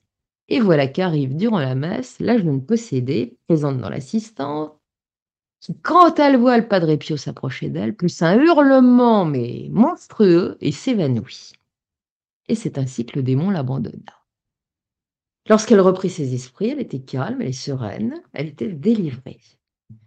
Et, puis alors, il y a d'autres exorcistes, qui, ces exorcismes, entre guillemets, puisque ça n'en est pas vraiment, hein, euh, enfin pas dans le sens rituel du terme, il y en a un qui est pas mal du tout, ça s'est passé en 1946, dans la, une, habitante de la ville de Bottegone, avait des troubles divers, elle avait euh, d'un seul coup des douleurs effrayantes dans les genoux, dans les pieds, dans les bras, euh, elle se mettait enflée d'un seul coup, surtout au niveau du ventre, et c'était surtout quand elle allait à la messe ou qu'elle priait. Bon. Donc les médecins désemparés essayent de la soigner, ils trouvent pas l'origine de ces maux, il y a évidemment pas de remède. Et elle s'est dit, bah, il y a peut-être autre chose, je vais aller voir le Padre Pio. Et elle y va parce qu'il y a un prêtre de la ville de Pistoia qui avec lequel elle a eu un échange qui lui a dit, bah, écoutez, euh, vous avez peut-être un autre problème, allez le voir. Bon, elle y va. Et elle est assise à côté du confessionnal et elle voit Padre Pio arriver. Et au moment où il arrive, voilà qu'elle se met à gonfler, mais comme si on avait gonflé d'un coup de chambre à air euh, son corps, elle devient énorme. Elle, elle en fait démesurément, mais en quelques secondes, et elle hurle de douleur. Et le Padre Pio se précipite sur elle en voyant ça, et il va lui coller un grand coup de pied, et il va hurler Va-t'en, Satan La dame va s'évanouir, bien évidemment, et quand elle va reprendre ses esprits, son corps a désenflé, et ne renflera jamais plus, elle n'aura jamais plus ses douleurs, elle est délivrée. Donc Barbe s'est enfui, le padre l'a vu partir, et quand deux carabiniers qui vont aider la dame à sortir de, l'église, et qui étaient là, ont assisté à la scène, euh, vont, l'emmener et passer devant le padre, euh, il, va dire, euh, il va dire à la dame Va donc remercier nos saintes mères célestes qui t'a guéri. Voilà, il était comme ça. Et puis, l'exorciste du Vatican, donc le père Gabriele Amorce, qui est donc son ami pendant de longues années, euh, dira euh, Je peux dire que le Padre Pio m'aide vraiment dans les exorcismes. Il dira Quand il est mort, j'ai jamais revu après son décès, j'ai même pas rêvé de lui. Je n'ai jamais plus senti cette suave odeur de, et délicieuse du parfum qu'il dégageait, aucun signe perceptible de sa présence. Mais je sais qu'il est là à travers les possédés que j'exorcise. Pourquoi? Parce que plus d'une fois, le diable s'est mis à hurler par la bouche du possédé, ce frère, ah non, ah non, je ne veux pas de ce frère, je hais ce frère.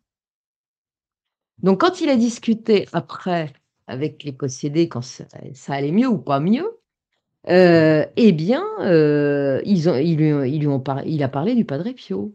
Il a même montré des photos.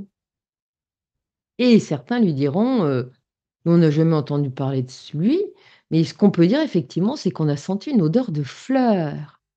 Et l'odeur de fleurs, elle est caractéristique de la présence du Padre Pio. Voilà. Donc le Padre Pio, depuis l'au-delà, continue à aider les exorcistes.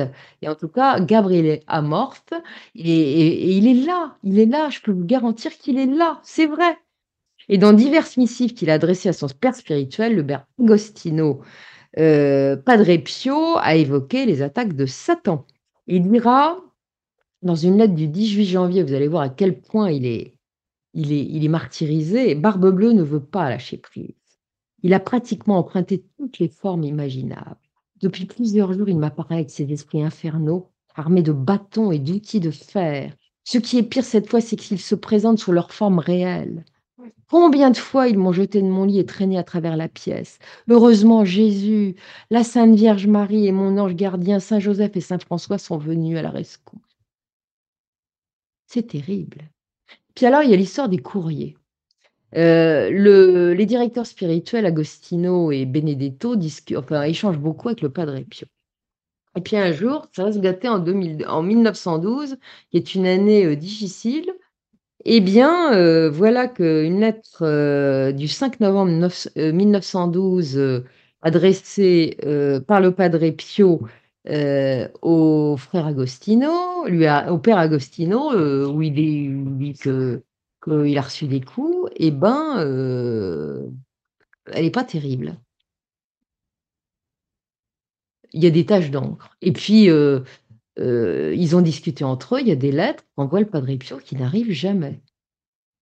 Soit elles sont illisibles, soit elles n'arrivent jamais. Et quand le père Agostino envoie des lettres, et eh ben c'est pareil, enfin ça marche plus. Ou alors c'est illisible, voilà. Donc le Padre Pio, qui a besoin de... Parce qu'il n'y a pas le téléphone à l'époque, hein, et puis le père spirituel, il ne le voit pas. C'est un provincial, donc il n'est pas dans le couvent. Euh, bah, il peut plus lire les paroles réconfortantes, si réconfortantes de son directeur spirituel. Et là, euh, quand ça va arriver en 1912, il est tellement pas dans son assiette qu'on l'a renvoyé dans son village, à Pietrelcina. Et il va aller voir le curé du village, l'archiprêtre Don Salvatore Panulo, avec une lettre un jour qui est dans un état euh, pas possible. Il lui explique, mon père, qu'est-ce que je et le curé lui dit, bah écoutez, euh, euh, la prochaine fois vous recevez une lettre euh, du Padre Agostino ou du Père Benedetto, non, c'était plutôt Agostino à l'époque, eh ben ne l'ouvrez pas, amenez-la moi cachetée. Très bien. La lettre arrive et aussitôt il, il court la porter, le Padre Pio. Et lorsqu'on décachette la lettre, surprise, il y a une feuille blanche, rien d'autre pragmatique. Don Salvatore Panello dit euh, écoutez, peut-être que le padre Agostino était distrait, euh, il a mis une feuille blanche à la place de la feuille écrite, ça peut arriver, hein, il était peut-être. Euh, padre Pio, ah non, c'est pas possible ça. Ah non, non, non, c'est Barbablo qui l'a rendu illisible. Et voilà que soudain, il se met à réciter mot à mot tout ce qu'il y avait sur, soi-disant, sur la feuille blanche, effacée. Le curé est troublé, il me raconte des histoires. Je vais en avoir le cœur net, très bien. Il écrit au Padre Agostino et il, répète tout ce que lui a dit le Padre Pio en disant voilà ce qu'il y avait sur la lettre du Padre Agostino. Grande surprise, il reçoit un courrier en réponse du Padre Agostino qui lui dit mais oui, la feuille était peut-être blanche, mais c'est bien ça que j'avais écrit dessus. C'est vous dire les talents du Padre Pio. Et voilà qu'arrivent encore d'autres lettres avec une grosse tache, une fois en forme d'entonnoir. Donc il porte à l'archiprêtre de Pietrelcina qui dit Bon, on va trouver une solution. Il dépose un crucifix sur la, lettre tachée, euh, il prend de l'eau bénite et il asperge. Et que, va-t-on voir? Ben, La tache finit paraître à vue d'œil, miraculeusement, comme si elle avait jamais existé. L'encre du texte ne s'efface pas, hein, donc la lettre est lisible.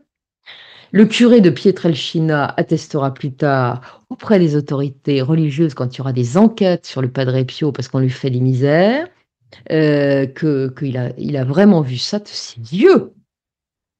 Et lorsque euh, une lettre illisible du Padre Agostino euh, arrivera, bon, il va plus voir le curé, mais c'est à chaque fois, comme il a, il, a, beaucoup de choses en tête, le Padre, il oublie, donc l'ange gardien lui fait « faut asperger d'eau bénite » comme a fait l'archiprêtre. Et puis les lettres, finalement, ne se gareront plus à la longue. Euh, puis ça va revenir. Donc là, changement de tactique. Le padre Agostino décide de ne plus écrire en italien, mais en grec et en français. le démon, il doit, il doit savoir les langues étrangères, mais enfin bon. Apparemment, il ne doit pas savoir. Normalement, il doit savoir, mais non. Donc, euh, Padre Pio reçoit une lettre euh, en français, en grec, il s'en étonne, l'ange gardien lui dit non, t'inquiète pas, c'est stratagème, les lettres arrivent. Donc, c'est l'ange gardien qui va traduire et qui permet au Padre Pio de connaître le contenu de la lettre. Voilà ce que dit le Padre Pio. Et si la mission de notre ange gardien est grande, celle du mien est certainement plus grande, puisqu'il doit me servir aussi de maître pour m'expliquer les autres langues. En d'autres termes, l'ange gardien est aussi un professeur. Donc, euh, le Padre Pio en fait son affaire, on ne s'écrit plus en italien, enfin lui ne sait pas écrire, et l'ange gardien apparemment lui dicte pas, avec le père Agostino qui ruse de cette manière-là. Et quand il reçoit une lettre en français, le Padre Pio est absolument ravi. Pourquoi? Parce que le français est la langue de sa, sa sainte préférée, notre petite Thérèse de Lisieux. Donc, il la vénère tout particulièrement. Il est dans la ligne thérésienne, la, lignée de, François d'Assise aussi. Ces deux-là, euh, il les vénère particulièrement. En tout cas, ça ne plaît pas à Satan, euh, qui, qui va commencer à lui susurrer des trucs à l'oreille. Laisse tomber Agostino. Il est dangereux, ce personnage. Tu ferais mieux de prier pour ta santé, tu vois dans l'état où tu es. Il lui disait tu, sais, l'enfer est toujours ouvert pour toi. Hein enfin bref, Satan attend qu'il y plonge. Padre Pio, qui ne manque pas d'humour, lui dit Mais non, je ne savais pas que tu étais si habile, si habile à diriger les hommes. Et maintenant, tu m'annonces que tu veux être mon directeur spirituel, remplacer le père Agostino. Ça fait longtemps qu'il exerce cette charge, moi, je suis plutôt satisfait. Je préfère m'en remettre à ses conseils avisés. Je regrette de ne pas te prendre, hein, Satan, comme directeur spirituel, mais enfin, bon, peut-être pas exagéré. Et achevant de se moquer de lui, il va lui dire Allez, courez, courez, vous trouverez des âmes qui vous prendront comme directeur spirituel, puisque vous êtes habile en la matière. En réponse à cette provocation, Satan va se matérialiser tout de suite. Dans les heures qui vont suivre, il a toute sa troupe de cosaques qui vont se jeter sur lui et lui coller une trempe pour exiger qu'il change sa relation et qu'il abandonne sa relation avec le père Padre, avec le Padre Agostino et qu'il le prenne, lui, Satan, en tant que directeur spirituel. Ça ne rigole pas. Le 13 février 1913, alors que les, temps sont durs pour le Padre, il va encore écrire une lettre très larmoyante au père Agostino en lui disant qu'il n'en peut plus, qu'il est couvert de traumatismes, de bleus, de blessures. Et, et ils lui ont arraché sa chemise, il supporte plus. Il les appelle les sales gros museaux. Euh, ils ont encore enlevé ma chemise. Je me suis retrouvée tout nu, meurtri, incapable de bouger, grelottant aussi parce qu'il faisait froid. C'est terrible. Et puis, il y a la maladie diabolique. Ça commence en 1908. Le Padre Pio commence à souffrir d'une maladie mystérieuse qui va le miner durant des années. Il tousse à fondre l'âme, il a des suites terribles, souffre de douleurs euh, euh, insupportable qui l'oblige parfois à garder le lit pendant plusieurs jours. Et, en même temps, il, commence à vivre sa vie mystique, l'embrasement de l'amour de Dieu. Et il a les feux croisés, c'est-à-dire que il est en train de monter en spiritualité, de s'embraser, de s'enflammer. Et en même temps, il tombe malade, et parce que c'est une maladie diabolique. Donc il est dans un état physique absolument déplorable. maigre à faire peur d'ailleurs. Une photo de lui, on le voit avec les yeux comme ça et très maigre, euh, que vous pourrez voir là. C'est affreux. Et en même temps, qu'est-ce qu'il fait? Il s'impose des mortifications, il jeûne. Euh, on lui dit, mais ne faites pas ça. Et il n'a pas encore les stigmates. C'est une autre photo euh, qui, qui, est, qui, qui est intéressante. Pas celle-là. Voilà, à droite, là, vous voyez, il est tout maigre. Il a les yeux hagards. Ça, c'est le moment où il passe un très mauvais moment. Voilà. Il a l'embrasement, et je vais vous expliquer euh, ce qui va lui arriver, et en même temps les attaques diaboliques et cette maladie diabolique. Donc, il passe ses nuits à prier, il est épuisé, les médecins ne comprennent pas ce qu'il a, les supérieurs des couvents sont très inquiets. Euh, on sait ce que c'est chez les cinq la nuit obscure des sens. Ça, ça a été décrit par Saint Jean de la Croix. Je vous conseille de le lire d'ailleurs. Saint Jean de la Croix, c'est très intéressant. Alors, je vais vous expliquer ce que c'est que la nuit des sens. C'est lorsque l'homme s'enfonce de plus en plus dans l'abîme de cette nuit obscure. Elle a le sentiment déchirant de l'abandon de Dieu et ça la prend, euh, plonge dans une désolation extrême. Et on résiste ou on résiste pas. Donc c'est un combat terrible. Évidemment, le diable en profite. Et en fait, qu'est-ce que c'est que cette nuit obscure que connaissent tous les mystiques c'est la crucifixion de l'esprit et de l'âme, le renoncement aux appétits sensuels, la suppression voulue par la personne, progressive, douloureuse de toute sensibilité émotionnelle. C'est à ce prix que l'infini de Dieu peut envahir l'âme. L'âme est vidée d'elle-même, c'est le renoncement à soi-même. Écoutez la théologie, il y a, des, fois des théologiens qui sont très intéressants, euh, des franciscains notamment, euh, qui parlent de ça. Vous verrez, c'est terrible chez les mystiques. Et le 1er octobre, alors ça plonge les mystiques dans une... Quand ils en sont à l'embrasement de Dieu et ensuite à la nuit obscure, c'est épouvantable parce qu'en plus, ils ont des attaques de toutes sortes. Donc, euh, le 1er octobre 1910, le Padre Pio est dans une période affreuse Dites encore, mon Père, à Jésus de me délivrer au plus vite des liens de ce corps mortel. Il veut mourir, il en est là. Une autre fois, il écrit Vivre ici-bas, mon Père m'ennuie. C'est un tournant tellement pénible pour moi de vivre une vie d'exil. Je n'en suis plus, à peu près plus. Je n'en puis plus, à peu près plus. Voilà ce qu'il dit. L'idée à chaque instant, oh, je bafouille. L'idée qu'à chaque instant, je puisse perdre Jésus me cause une angoisse que je ne puis expliquer. Il ne supporte pas cet esprit prisonnier de son corps qui est à bout physiquement. Il veut quitter la terre. Il n'en peut plus. Il veut mourir. Il veut que ça s'arrête.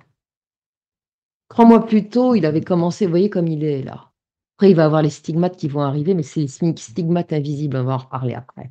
Donc, il se plaint vraiment au père Agostino. Euh, jamais les tentations des démons n'ont jamais été aussi intenses. Il trouble son âme en permanence, de diverses manières. L'année 1910 est épouvantable. Donc les stigmates apparaissent, mais ils sont invisibles. C'est-à-dire qu'ils apparaissent par la douleur. Il a des, douleurs terribles dans les mains, dans les pieds et sur le côté. Et les taches rouges à l'endroit de ces douleurs apparaissent du jeudi au samedi, donc. Voilà c'est la passion tous les vendredis. Et, ça va s'ouvrir bientôt. Ça va s'ouvrir d'un seul. Il va y avoir une petite trêve en 1910 qui sera courte. Miné par la fièvre, le, le 10 août 1910, il passe un bref examen théologique à Bénévent et là, il reçoit son ordination. Il est ordonné prêtre, moine. Le lendemain 10 août, il célèbre sa première messe à Pietrelcina et la population est si heureuse qu'il y a la fanfare et tout le monde l'acclame. On l'aime tellement, le Padre Pio. Et il n'était pas encore en service, si je puis dire. Hein. En 1911, c'est pire. Ça s'accentue, il ne voit que des horreurs. Le démon s'est insinué dans son cerveau. Il n'a que des idées noires, du désespoir, de l'impureté. Lorsqu'il médite sur le Christ crucifié qu'il voit en croix, d'un seul coup, tout s'en va. Mais c'est son corps à ce moment-là qui prend le relais et qui le fait souffrir à hurler. Il y a des hauts et des bas. Le 18 janvier 1912, il écrit au père Agostino que Barbe Bleue ne s'avoue pas vaincu, qu'il a pris encore toutes les formes, qu'il est avec ses cosaques. Ils ont des enchaînements de fer, ils n'arrêtent pas de le torturer. Ils l'ont jeté de son lit, ils l'ont traîné sur le sol. Il a même pris l'apparence du père Agostino ce jour-là. Il a presque été mis à mort, dira-t-il. Ils n'ont pas cessé de le harceler. Euh, et d'un seul coup, il a eu, il s'est dit, ça suffit. Pourquoi est-ce que je, je paie tant d'amour, je donne tant d'amour à Jésus pour autant d'ingratitude? Ça, c'est la nuit obscure, le doute. Et après, il s'aperçoit de ce qu'il a pensé, alors il pleure. Et la Vierge va lui apparaître le 1er mai 1912. Il va, il faire sa messe et elle l'accompagne jusqu'à l'hôtel. Mais les attaques continuent. Il a le sang dans la bouche régulièrement. Et l'enfant Jésus va venir en personne tout petit petit pour le consoler aussi. Euh, le démon lui colle des migraines absolument atroces. Donc il ne peut plus écrire, il voit plus rien, il pense plus.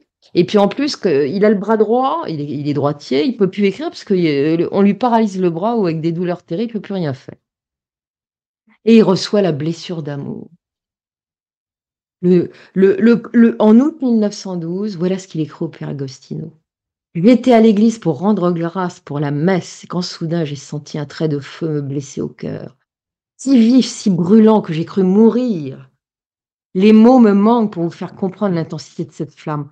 En fait, je ne peux pas l'exprimer, qui me croirait C'est comme si une force invisible m'avait totalement enveloppé de feu. Mon Dieu, quel feu Une seconde de plus, et mon âme se serait séparée de mon corps, elle serait partie avec Jésus. Voilà ce que c'est que la blessure d'amour.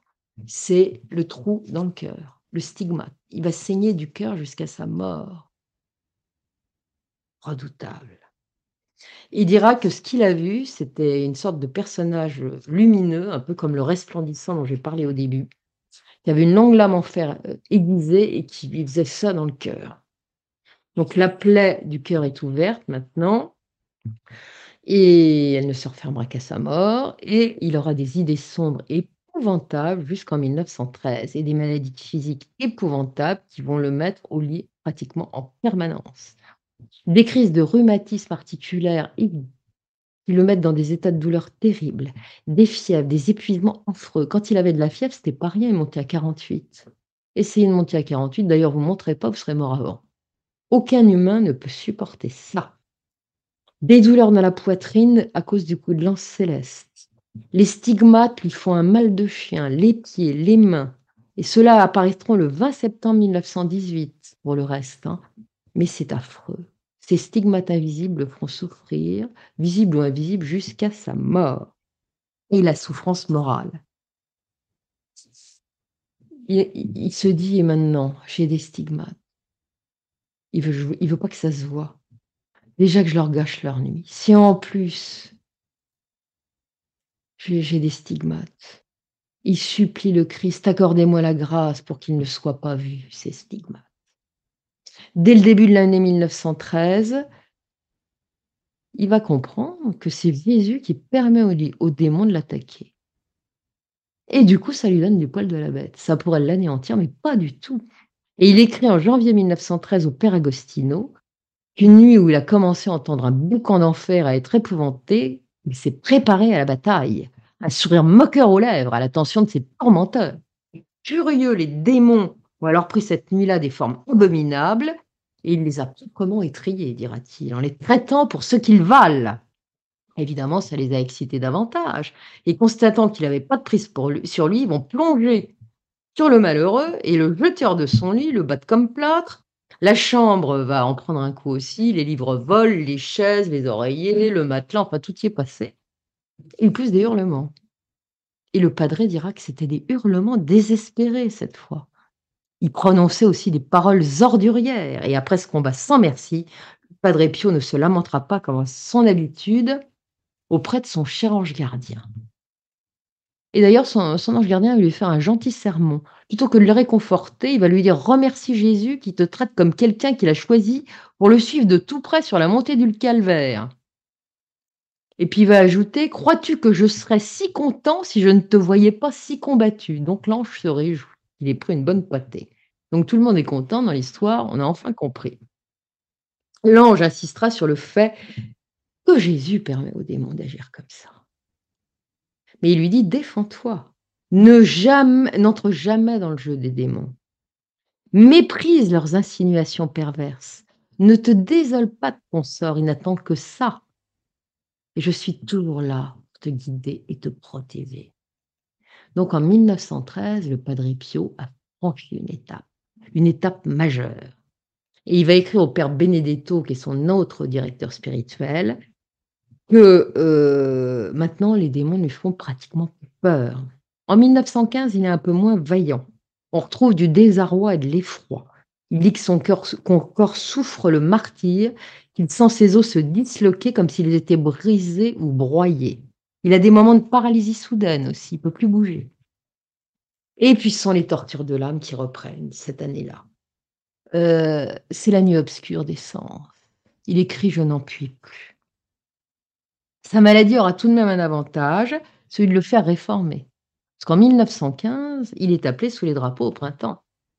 Il est examiné par les médecins, et, et puis euh, les médecins, quand ils le voient dans cet état-là, ils n'en veulent même pas. Et d'ailleurs, il écrira à une de ses filles spirituelles, Raphaëlina Césaré, que les médecins euh, militaires euh, lui ont dit qu'il avait une maladie incurable qui était inguérissable et qu'il ne pourrait pas le prendre à l'armée à cause de ça. Au moins, ça lui a évité de se faire peut-être tuer au front. Le mois suivant, il souffre mille morts. Mon état est amer, il est terrible, il est extrêmement épouvantable. Est-ce que cet état est pour moi une grâce ou bien cela signifiera-t-il un abandon éternel? Un retrait perpétuel de Dieu vis-à-vis de moi à cause du dégoût que je lui ai causé de ma vie Ô terrible obscurité, ô incertitude effrayante, je n'en puis presque plus. La main de Dieu s'est appesantie sur moi et la mort serait pour moi un soulagement. Mon esprit est plongé dans d'obscures ténèbres et mon corps ne reste pas en dehors de tout cela. La douleur, bien qu'elle ne soit pas essentiellement physique, mais plutôt spirituelle, n'empêche pas cependant le corps d'y participer à un degré élevé, d'une manière tout à fait nouvelle et inconnue. Dans cet état, il se produit entre l'âme et le corps un effet de douleur si intime qu'il est impossible de le cacher. Il dit encore, il me semble que l'enfer s'ouvre sous mes pieds et que je suis damné pour l'éternité, pauvre de moi. Qui me délivrera d'un si grand malheur Qui me soutiendra Qui se souviendra de ma pauvreté, de mes excès, de l'amertume et du fiel? Par qui de sa vie, le Pio a dit qu'il était indigne qu'il était même damné. Vous savez, la nuit des sens, c'est pas rien. En ces moments particulièrement éprouvants, il va y avoir de grands échanges épistolaires entre le Padre euh, Pio et le Père Agostino, où il décrit page à page toutes ces souffrances morales, spirituelles et physiques c'est des appels au secours. Et Père Agostino, qui, a bien compris, lui dit, mais lui écrit, il me semble qu'il y a dans tes inquiétudes un peu de tentation de l'ennemi qui cherche à te déranger, à te perdre. Prends comme règle générale ceci. Si la pensée affligeante vient de Dieu, elle afflige. C'est vrai. Et en même temps, elle console et remplit l'âme d'une confiance céleste. La pensée qui afflige et qui ne console pas qui afflige et qui fait tomber dans le désespoir. Celle-là, elle vient de Satan. Et le père Agostino ajoutera que si Jésus est un médecin, Satan est un tyran. Ça, c'est juste. Hein. Souvenez-vous de la souffrance. Vous pouvez avoir des souffrances euh, terribles, mais il y a une joie quelque part parce que vous sentez que vous êtes porté. Ça, c'est la souffrance christique. Quand celle vous met en dessous et en, dépression nerveuse, c'est pas la souffrance ça c'est la souffrance satanique. Nous sommes tous sous influence. Ne l'oubliez jamais. Tous. Même, euh, et, le plus souvent, on ne s'en rend pas compte. Donc, quand vous vous en rendez compte que c'est pas normal ce qui vous arrive, eh bien, euh, fermez la porte. Résistez. C'est comme le sport, ça s'apprend. Ça marche très bien après. Donc, il déroule à, l'infini dans ses lettres des choses terribles. une jeune couturière, Annie de il va écrire quelque chose d'assez étrange parce que pendant que lui écrit des lettres de lamentation, au Père Agostino notamment, eh bien, il écrit des lettres extrêmement réconfortantes à ses filles spirituelles. Et Annie d'Arodote, qui est une jeune couturière, va recevoir une lettre qui disait cela. Celui qui tremble devant Dieu, qui est écrasé sous le poids de la souffrance, abattu à la vue des profondes blessures que, ses propres péchés ont faites de lui, traîne son front dans la poussière, s'abaisse, s'humilie, pleure, crie, soupire et prie. C'est celui-là qui est vainqueur. Il triomphe de Dieu et l'oblige à user de miséricorde envers lui. Alors il semble très irrité. Donc il donne des conseils, comme si ça pourrait s'attribuer à lui. Hein. Bon, c'est comme ça. En tout cas, septembre 1915, la paix du cœur s'est ouverte et il souffre plus que jamais. En 1916, il est au couvent de Sant'Anna à Foggia. Il va partir après à San Giovanni Rotondo définitivement. Jusque-là, le calme revient dans ce petit monastère de Foggia. Mais il arrive, et là, tout change, le démon et ses troupes n'ont pas lâché prise. Chaque nuit, à la même heure, les frères du couvent sont réveillés en sursaut, s'ils dorment, dorment déjà par une effrayante cavalcade suivie d'une monstrueuse détonation. Quand le diable finissait par admettre qu'il n'arrivait à rien avec le padré, il provoquait un bruit infernal qui ressemblait à une terrible explosion. Tout cela mettait évidemment le couvent sans dessus dessous, comme on peut s'en douter, et voici qu'un jour arrive un évêque, l'évêque d'Ariano Irpino, monseigneur Andrea d'Agostino. Il est de passage dans le secteur, il se dit je vais passer une petite nuit au couvent. Eh bien, il va pas être déçu du voyage. Les moines vont pourtant le prévenir en lui disant écoutez, vous savez, euh, monseigneur, euh, au milieu de la nuit, il va peut-être y avoir un peu de bruit. On a un de nos moines là euh, qui est de passage pour un petit moment et, il, a, il a quelques petits soucis. il a des attaques démoniaques. Alors, de temps en temps, ça fait du bruit. L'évêque rigole. Oh, oh, oh, qu'est-ce que c'est que cette histoire? Le diable, le diable. Mais tout ça, ce ne sont que de, vieilles, croyances. Ah, il a bien tort, l'évêque, parce que durant la nuit, ça va être infernal. Il est épouvanté, le monseigneur. Il ne demande pas son reste. À 2 heures du matin, il craque, il fait ses valises et il dit Je me casse. Et on lui dit Halte là, monseigneur. À cette heure-là, il n'y a pas de moyen de transport. Il faut que vous restiez jusqu'au matin. Un frère va rester à ses côtés parce qu'il est complètement terrorisé et dès que le jour va se lever et qu'il aura un moyen de transport, il prendra ses fichons à son cou et on ne le reverra Mais Voilà. Et heureusement, dans le couvent, dans ce couvent de Sant'Anna, il y avait un frère qui s'appelait euh, le frère Francesco de Torre Maggiore. Et cet homme-là, il consolait beaucoup le Padre Pio. Et le Padre Pio avait remarqué qu'à chaque fois qu'il était euh, à ses côtés, eh bien, le démon ne venait pas.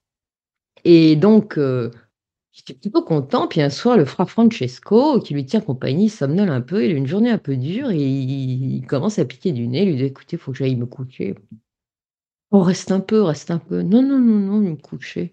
Oh, les Cosaques vont venir. Non, non, non, je suis trop épuisé. À peine a-t-il refermé la cellule du Padre Pio et la porte de la cellule qu'il entend un boucan monstrueux. Il se précipite, il rouvre la porte et il trouve le pauvre Padre euh, par terre, en, en et complètement en piteux état. Ça a été du rapide pour le Cosaque et Barbe Bleue. Enfin bon, bref, voilà. Donc, ça, c'est le physique, c'est les, inspirations qu'on lui donne, et puis maintenant, il y a les marionnettes.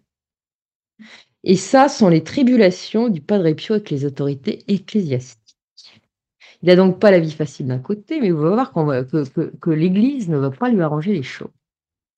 C'est vers 1919, alors qu'il est depuis un petit moment établi, enfin récemment, au couvent de San Giovanni Rotondo, donc à la fin, euh, suite à la Grande Guerre, hein, puisque 14-18 c'est fini, que divers chanoines du secteur vont commencer à se répandre en filie sur son compte. Il y a le chanoine archiprêtre de San Giovanni Rotondo, de la ville, Monsignore Giuseppe Principe, qui entonne euh, également à son sujet le grand air de la calomnie. Celui-là s'est ligué avec quelqu'un qui ne peut pas l'encaisser, le Padre Pio, qui est Monseigneur Pasquale Gagliardi et qui est l'évêque de Manfredonia, qui est donc celui qui chapeaute euh, tout le ressort de Foggia, San, euh, San, Giovanni Rotondo et tout ça. Le Padre Pio a souvent dit que San Giovanni était un lieu de rédemption, c'est également l'endroit où est établi l'état-major du diable. Et plus d'une fois, on l'entendra déclarer: «Ici même l'air que l'on respire se Plus tard, dans le cadre de l'enquête qui sera ordonnée par le Saint-Office sur le Padre Pio, ce triste sire d'archevêque de Manfredonia ira jusqu'à déclarer, sous la foi du serment, un panel d'évêques qu'il a aperçu dans la cellule du Padre Pio de l'acide nitrique et que c'est avec ça qu'il se fait les sigmas. Tant qu'à faire, il va en rajouter une couche en disant avoir vu dans la cellule des bouteilles de parfum divers et même le Padre Pio en train de se parfumer, comme une coque. Il se trouve que ce charitable évêque est au mieux avec le cardinal Gaetano de Lay, qui tient au Vatican la fonction de secrétaire de la Sacrée, Congrégation euh, consistoriale, oui c'est ça. Et à celui-là, l'évêque de Montfredonia va rapporter que le Padre Pio n'est qu'un vulgaire imposteur, ambitieux, sensuel, qui agit sous l'emprise du démon.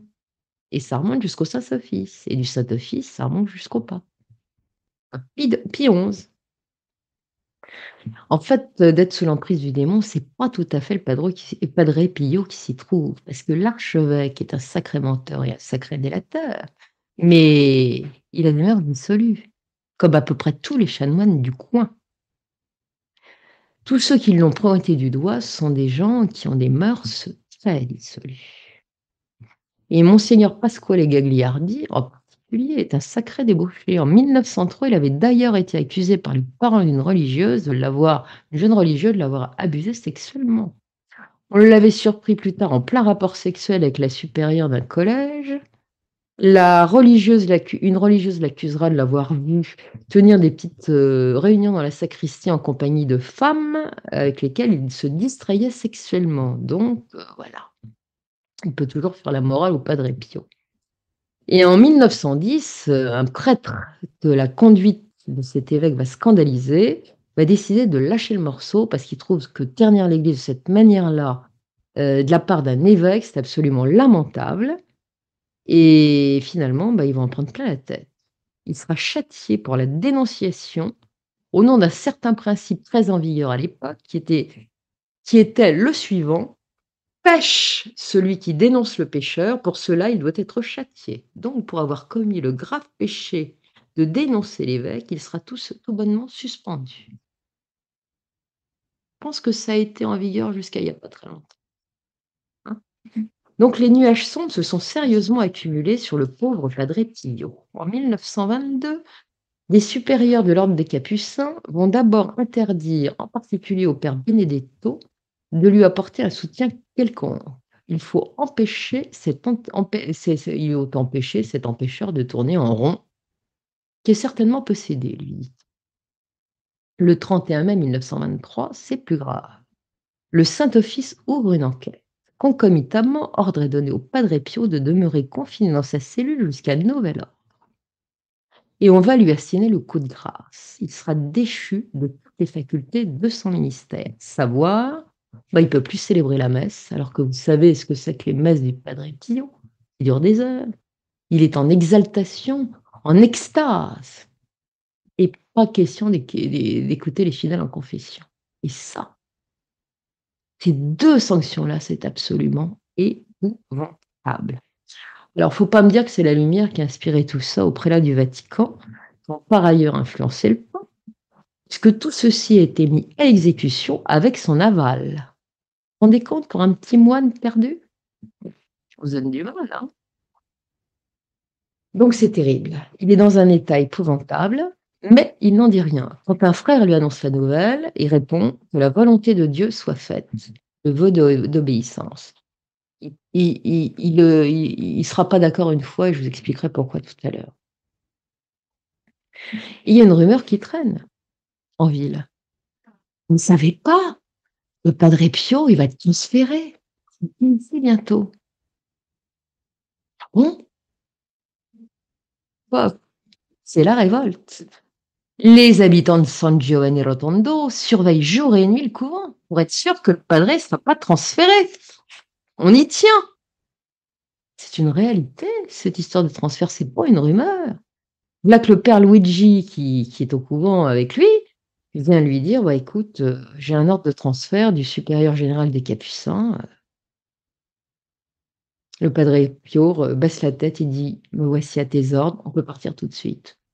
Sans faire de remarquer fais remarquer quand même qu'il est minuit et puis qu'il y a pas de date de fixée pour le transfert, donc il prend le feu. En fait, elle sera jamais fixée cette date et le Padre restera enfermé, en exil, au secret, dans les murs du couvent. Pourquoi ça n'a pas marché ce transfert?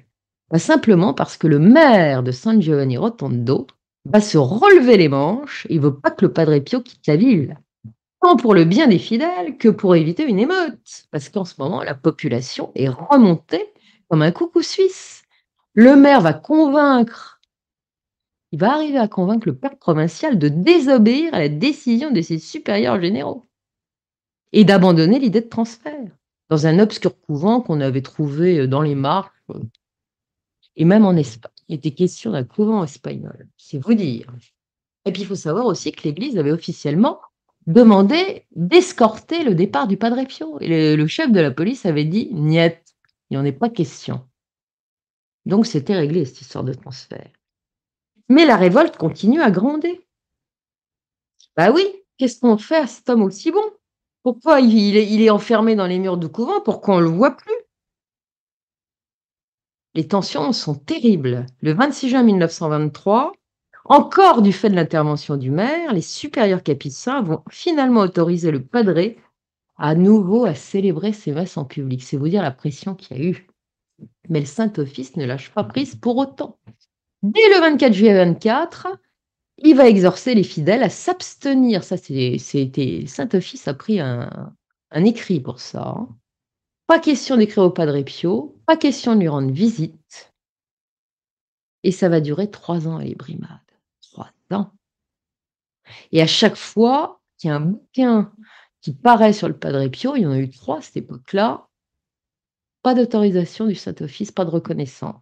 Et on rappelle à chaque fois aux fidèles que leur devoir de bons chrétiens est de ne plus chercher à avoir des contacts avec le Padre Pio et de lui porter un quelconque crédit. Le 31 mai 1931, le temps a passé, les choses sont, sont devenues un peu normales, mais ça recommence. Nouveau, à nouveau une décision radicale. Le padré est déchu à nouveau de toutes ses facultés et de son ministère. Plus le droit de confesser, plus le droit de célébrer la messe en public. Il peut la célébrer pour ses frères, il ne doit plus sortir du couvent, il ne plus se montrer. Interdiction maintenant de faire ses confidences à quiconque sur la situation. Il n'a pas le droit d'écrire pour se plaindre ni à ses fils spirituels, ni à ses fils, ni à personne. Le père Raphaëli lui apprend la triste nouvelle, et qu'est-ce qu'il répond? Que la volonté de Dieu soit faite. Hors de lui, un de ses fils spirituels, qui a écrit un bouquin d'ailleurs, enfin c'est son fils qui a écrit, Emmanuel Brunato, Faille de tout bois. Celui-là, c'est un, je crois que c'est un ancien franc-maçon euh, converti qui était dans le business, qui n'était pas très honnête, et celui-là, il va l'aider beaucoup. Et là, il est fou furieux, il dit: «Bah, ça va pas se passer comme ça, il y aura bientôt un beau scandale qui va éclater dans les journaux et ça va euh, vous allez voir». Lorsqu'il apprend ses intentions, le padre Pio va lui faire savoir qu'il en est pas question. Il va lui faire dire qu'il faut qu'il fasse absolument pas ça, hein? Il doit faire confiance au ciel et aux autorités ecclésiastiques. Dans le livre qu'il a consacré au padre Pio Gabriele Amor s'écrit Je n'ai jamais compris, je ne comprendrai jamais la lutte de nombreuses autorités ecclésiastiques religieuses diocésaines menées contre les personnes qui se sont rendues à San Giovanni Rotondo comme si elles étaient un danger pour la foi. Ah, non seulement, ainsi, non seulement les dangers authentiques de la foi n'ont pas été combattus, mais le, bien a été empêché. Donc il est, il comprend pas. Il y a deux évêques quand même qui vont voir les choses d'une autre manière. C'est l'évêque de Trévise et celui de Bovino, qui ont beaucoup d'estime pour le Padre Pio. Ils vont aller au couvent, ils vont faire leur enquête. Sur place, l'évêque de Bovino, c'est un maniaque, c'est un méticuleux. Il va faire un rapport ultra détaillé. Et il envoie ça directement au pape. Et là, c'est le coup de théâtre. Le pape est finalement convaincu du défaut de fondement des, des accusations portées contre le pauvre Padre Pio. Il va révoquer illico les interdictions. Et à nouveau, notre cher Padre Pio pourra célébrer la messe le 16 juillet 1933, après deux ans d'interdiction. En 34, on lui autorise seulement à confesser les hommes, ceci en mars. Pour les femmes, ça sera simplement le 12 mai suivant. Rendez compte. Finalement, durant ces trois ans, nul n'aura dit au Padre Pio ce qu'on lui reprochait. On lui a dit, vous n'avez plus le droit de rien, on ne dira jamais pourquoi. Vous êtes puni, vous n'avez plus le droit d'exercer votre ministère. Donc, s'il avait voulu se défendre contre quelque chose, ben, il ne sait pas quoi, puisqu'on ne lui a rien dit. Et on va le rétablir en lui disant pas pourquoi on le rétablit non plus. Et pendant ce temps-là, il a souffert en silence. Ça a été des années de grande souffrance. Il dira qu'il a souffert terriblement d'être privé de tout contact avec l'extérieur, avec les fidèles, de ne plus pouvoir faire sa messe, de ne plus pouvoir confesser. Il dira j'étais comme un prisonnier, comme un détenu. Et c'est exactement ça. Un prisonnier mis au secret derrière les murs de son couvent. On saura plus tard que le Saint-Office, autant que le pape Pie ont été influencés par un personnage qu'on connaît dans un autre euh, registre. J'ai raconté autrefois l'histoire du chronoviseur, cette machine euh, un peu bizarre à inventer le temps qui serait démontée dans les caves du Vatican. Et il y avait le père Ernetti, et ça c'est François Brune qui nous rapporte cette histoire invraisemblable, que j'ai raconté avec beaucoup de bonheur, qui est très troublante. Et le père Ernetti, bah, il travaillait sur cette histoire de chronoviseur avec un certain Augusto Gemelli. Et cet homme-là, euh, qui a eu un parcours un peu particulier, parce qu'avant de se convertir, figurez-vous que c'était un marxiste convaincu. Il est devenu franciscain, le marxiste. Il a des ambitions, il est très intelligent, il va fonder la prestigieuse Université catholique du Sacré-Cœur de Milan, divers instituts séculiers. En toute simplicité, il va fonder la, polyclinique qu'il baptisera la polyclinique de Melle, bah, tant qu'à faire. Et il va travailler donc avec le Arnetti et il a un profil de chercheur. La psychologie et la philo l'intéressent, sont ses sujets de prédilection. Et il fera plusieurs expériences euh, neurophysiologiques et psychologiques. Il a un ego surdimensionné et il est le, pire ennemi du Padre Pio. Il veut ça. Il aura tout fait ce qu'il peut, tout son possible pour le mettre à néant. À chaque fois, on lui demandera son avis et il donnera toujours des avis ultra négatifs. Il prétendra même avoir examiné les stigmates du padre alors qu'il ne l'a jamais vu. Et pour cause, le Saint-Office ne l'a pas autorisé à aller, voir les stigmates. Il dira officiellement au pape, euh, à tout le monde, euh, bah, il a une pathologie mentale, ce brave homme, c'est un névrosé, un hystérique, un mystique de clinique psychiatrique. Donc il a convaincu le Saint-Siège de sa dangerosité, de la nécessité de l'écarter des fidèles, de, de, pour qu'ils évitent ces délires pseudo-mystiques, et ça va marcher pendant des années. Et le Padre Pio va souffrir comme un, comme un damné, c'est le cas de dire. Et il n'y a pas que le père Gemini qui s'y est mis, il y en a d'autres des religieux influents. La presse lui est tombée dessus aussi. Parce que quand on ne sait pas ce qui se passe, parce que l'Église ne parle pas, eh ben on invente on invente les raisons de la mise au placard des Padre Pio. Et c'est pas joli, joli. Il aurait détourné des dons à son profit, alors qu'en fait, tous les dons qui étaient reçus, euh, ceux dans des enveloppes, euh, par courrier au couvent, c'était immédiatement remis au supérieur et il y avait les, le, le padre prenait soin de noter les intentions du donateur. Bon, bref. Et puis, on va parler également dans la presse, sans citer le nom du Padre Pio, évidemment, que la nuit, des femmes s'introduisent dans l'église et Dieu sait ce qu'il s'y passe. Il peut y avoir des lettres anonymes qui vont arriver, contenu abject. L'ambiance est devenue infecte à San Giovanni Et le, maire soutient contre vents et marées le Padre Pio.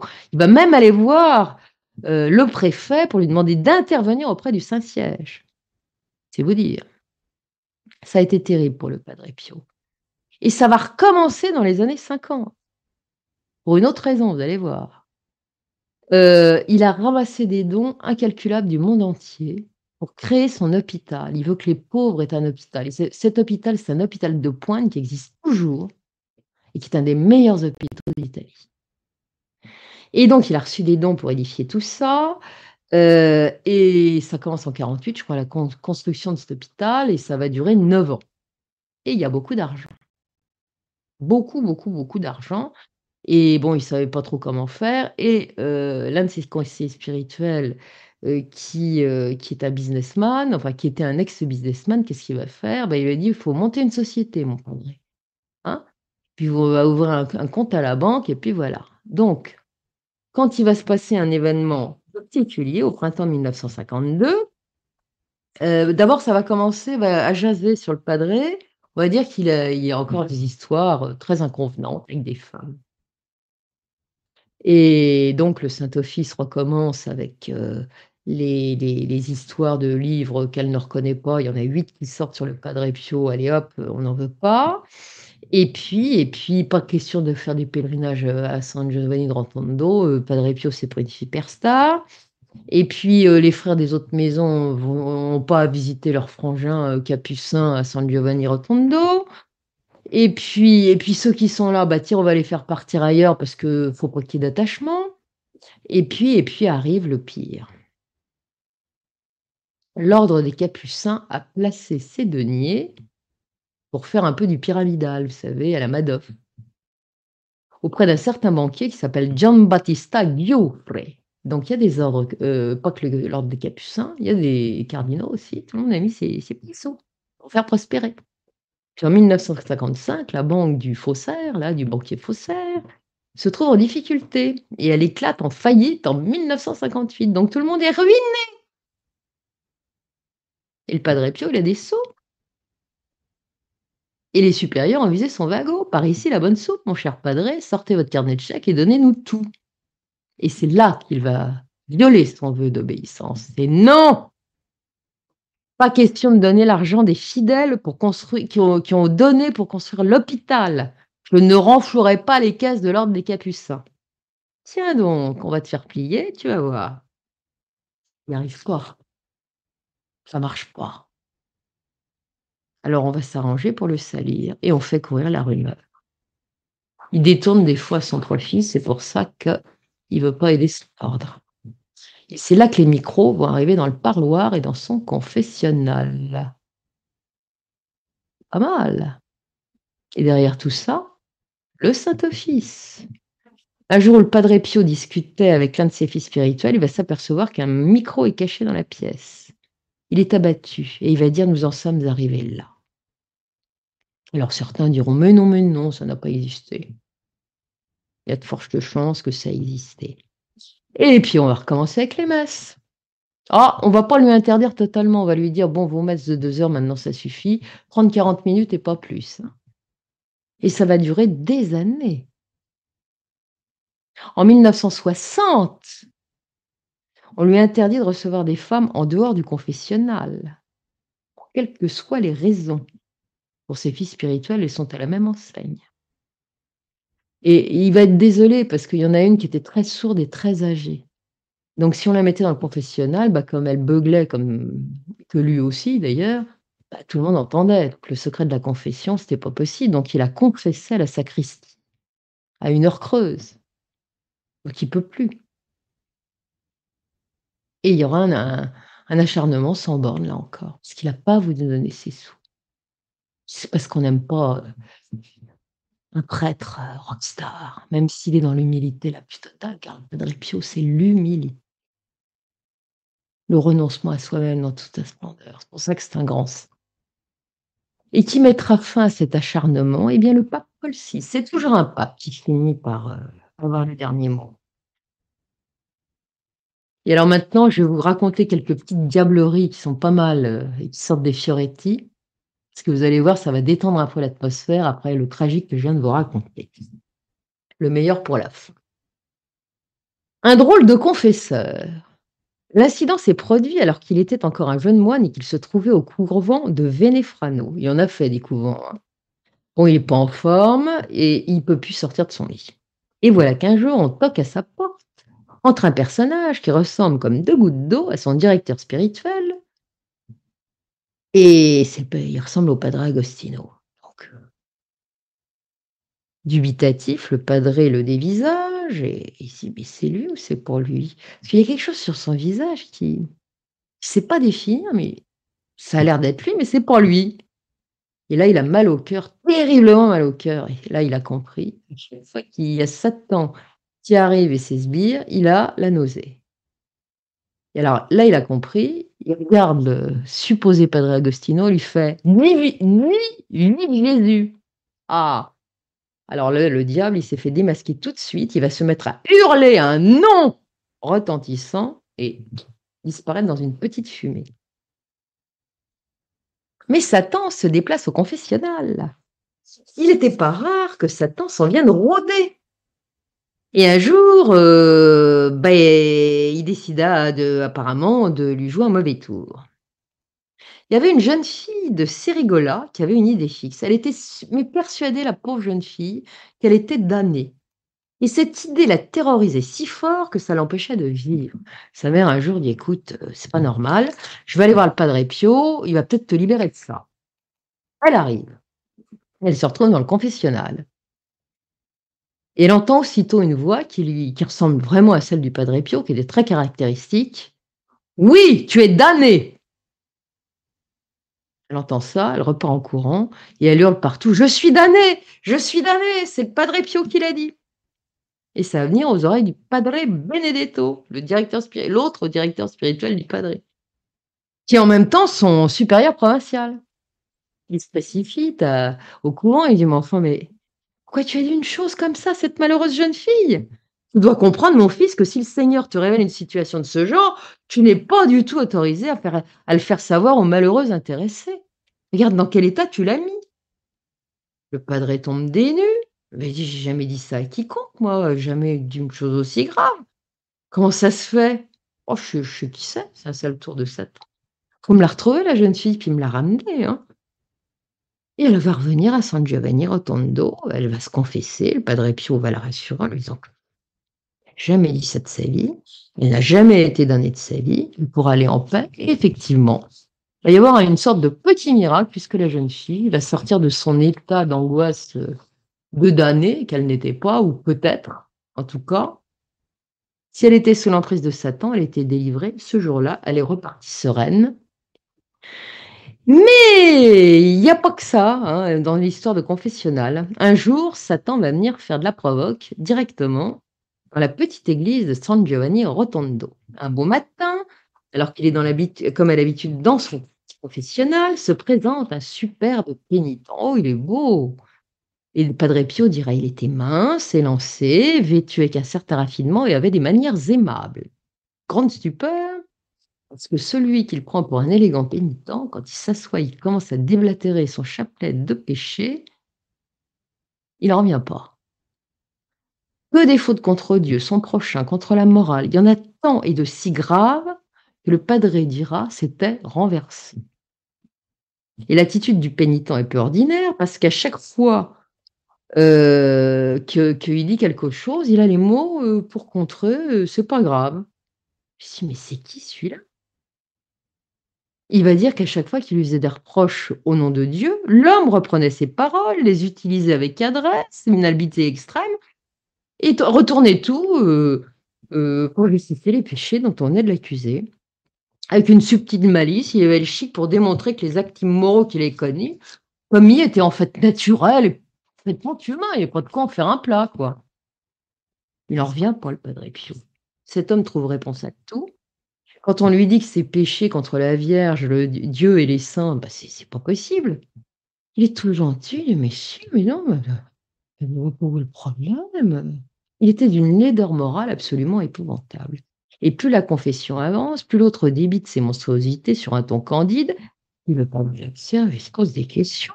Ah voilà, ça dépasse l'entendement quand même, qui c'est ce gars-là? Et il en est suffoqué, trop, c'est trop. Et d'un seul coup, il a une révélation, il dit: «Mais» «il y a une lumière intérieure très vive», dira-t-il, qui est rentrée dans sa tête. Ça, ça devait être un coup de l'ange.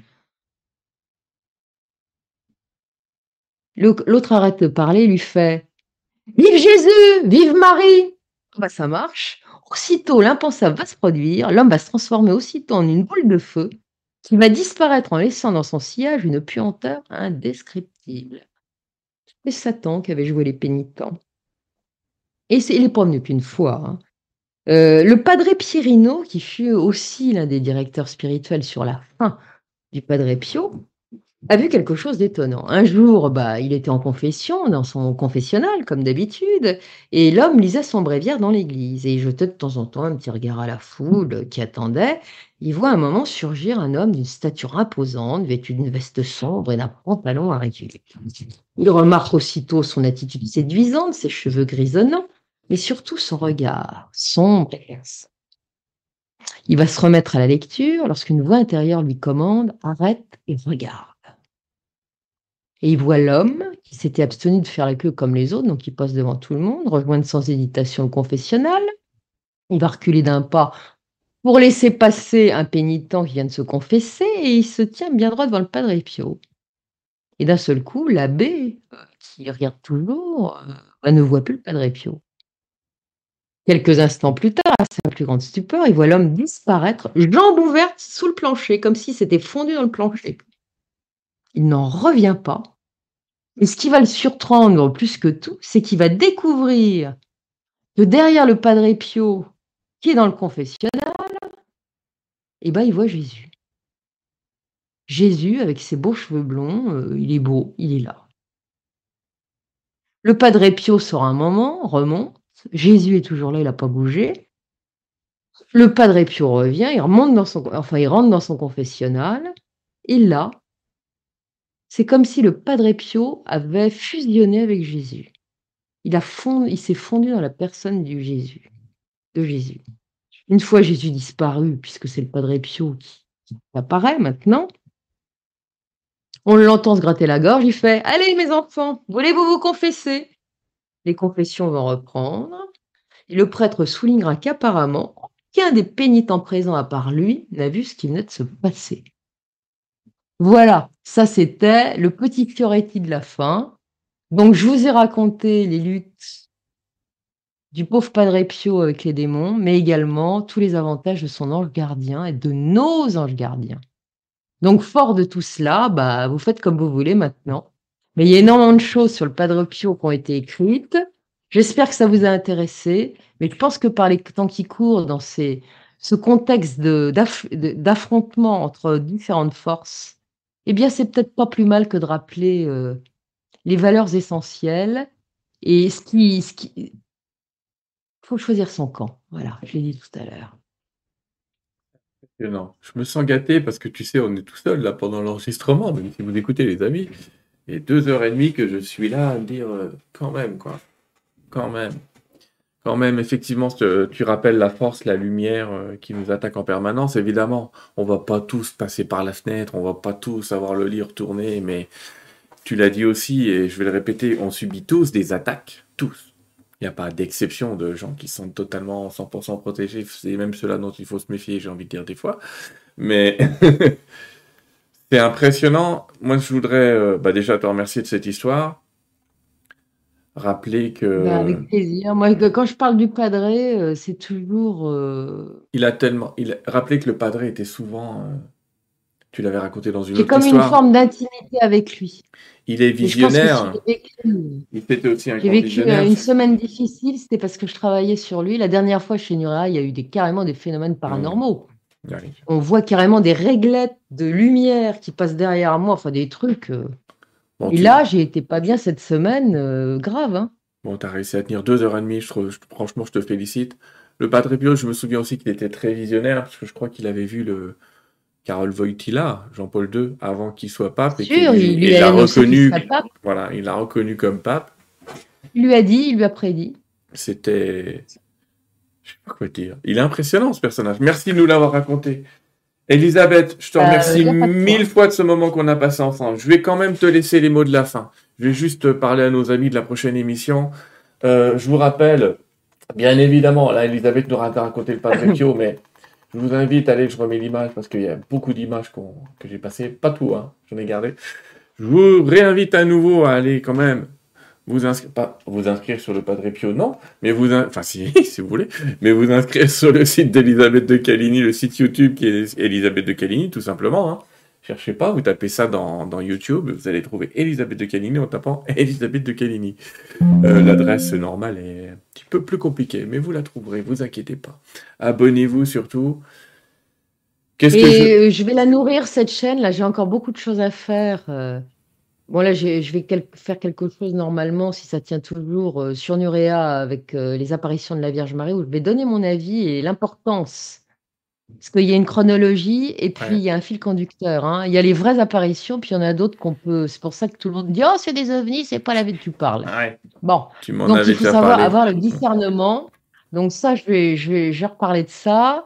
Euh, je vais parler aussi euh, chez Santiago Didier euh, de, du bien et du mal aussi. Je, vais, je suis un peu dedans en ce moment, je mets le paquet. Et euh, je pense que je vais réussir entre-temps à faire des petits sujets pour ma chaînette, et même un grand sujet, parce que je voudrais faire un grand sujet UFO, puisqu'on me le demande. Et au milieu de tout ça, et eh ben voilà, euh, je vais bien finir l'année sous l'eau, et je vais la commencer euh, toujours sous l'eau. On, m'appelle Yellow Submarine. on va vous aider. Je passe ma vie sous l'eau. On va t'aider. En tout cas, ce que je voulais vous dire, merci. Je vous souhaite une très bonne année. Quoi qu'il arrive, ne désespérez pas. Dites-vous bien que vous choisissez votre camp et que la façon dont vous prenez les choses, même si c'est un petit coup de mou de temps en temps, vous pouvez éviter tout ça. Voilà. Soyez dans votre axe, soyez dans votre réalité. Ne vous laissez pas influencer par, les, par tout ce qui vient de l'extérieur et qui vous dit on est foutu. Ça en, a, ça en a les apparences, ça n'en a pas forcément le, le futur. Hein. Voilà, voilà. Je vous souhaite bonne, Bonne fête euh, de nouvelle année, bonne galette des rois, parce qu'on y est. Ah non, c'est la galette, là. tu vas atterrir au moment de la galette. Et on va s'accrocher, voilà. Et écoutez le Padre Pio, parce que, vous voyez, nous, on est de la bibine à côté, on a des influences, mais pas à ce point-là. Hmm. Mais on a un ange gardien, et on peut contrer les influences extérieures. Ne l'oubliez jamais. Et nous avons notre libre arbitre, c'est à nous de décider. Toi, tu as fait la conclusion avant la fin, donc je vais faire un petit morceau aussi. Les amis, je vous remercie beaucoup. Je vais vous dire aussi, euh, je vais compléter ce que tu viens de dire en disant n'hésitez pas à appeler tous les autres saints. Le Padre Pio a été euh, euh, considéré comme un saint, mais il y a d'autres saints auxquels vous pouvez faire appel. Euh, je l'ai mis ça dans mon dernier livre, notamment, mais n'hésitez pas, tous ces saints, entre guillemets, ont tous leur utilité. Hein. ils peuvent tous servir, ils sont là pour ça. Et beaucoup d'entre eux ont dit avant de mourir qu'ils allaient servir au ciel, et croyez-moi, ils le font encore. Je voudrais vous dire, bon, notre prochaine émission sera... Euh, là, faut, du coup, il faut que je reprenne mon agenda de l'année prochaine, mon agenda électronique, hein, évidemment. Le 25 janvier, on sera avec Lynn Saint-Amand, on va parler du féminin sacré. C'est une québécoise que vous connaissez pas pour la plupart d'entre vous en France, mais vous allez voir que c'est un personnage très sympathique. Elisabeth, merci, merci, merci, merci, merci mille fois. C'est toujours un plaisir de te recevoir. Je te remercie de m'avoir reçu et d'avoir passé un bon moment. Ah, j'ai passé un excellent moment. Tu vois, j'ai été. Avec toi, ça c'est certain. je suis sûr que les gens vont regarder en une fois ou deux, mais ils vont réussir. Et je t'en remercie beaucoup faut le regarder en petit bout, mais il faut l'écouter. C'est une émission importante, ça. Hmm. J'en suis convaincu et je le resignalerai. Bonne fin de soirée à tous. Au revoir. À bientôt. Au revoir.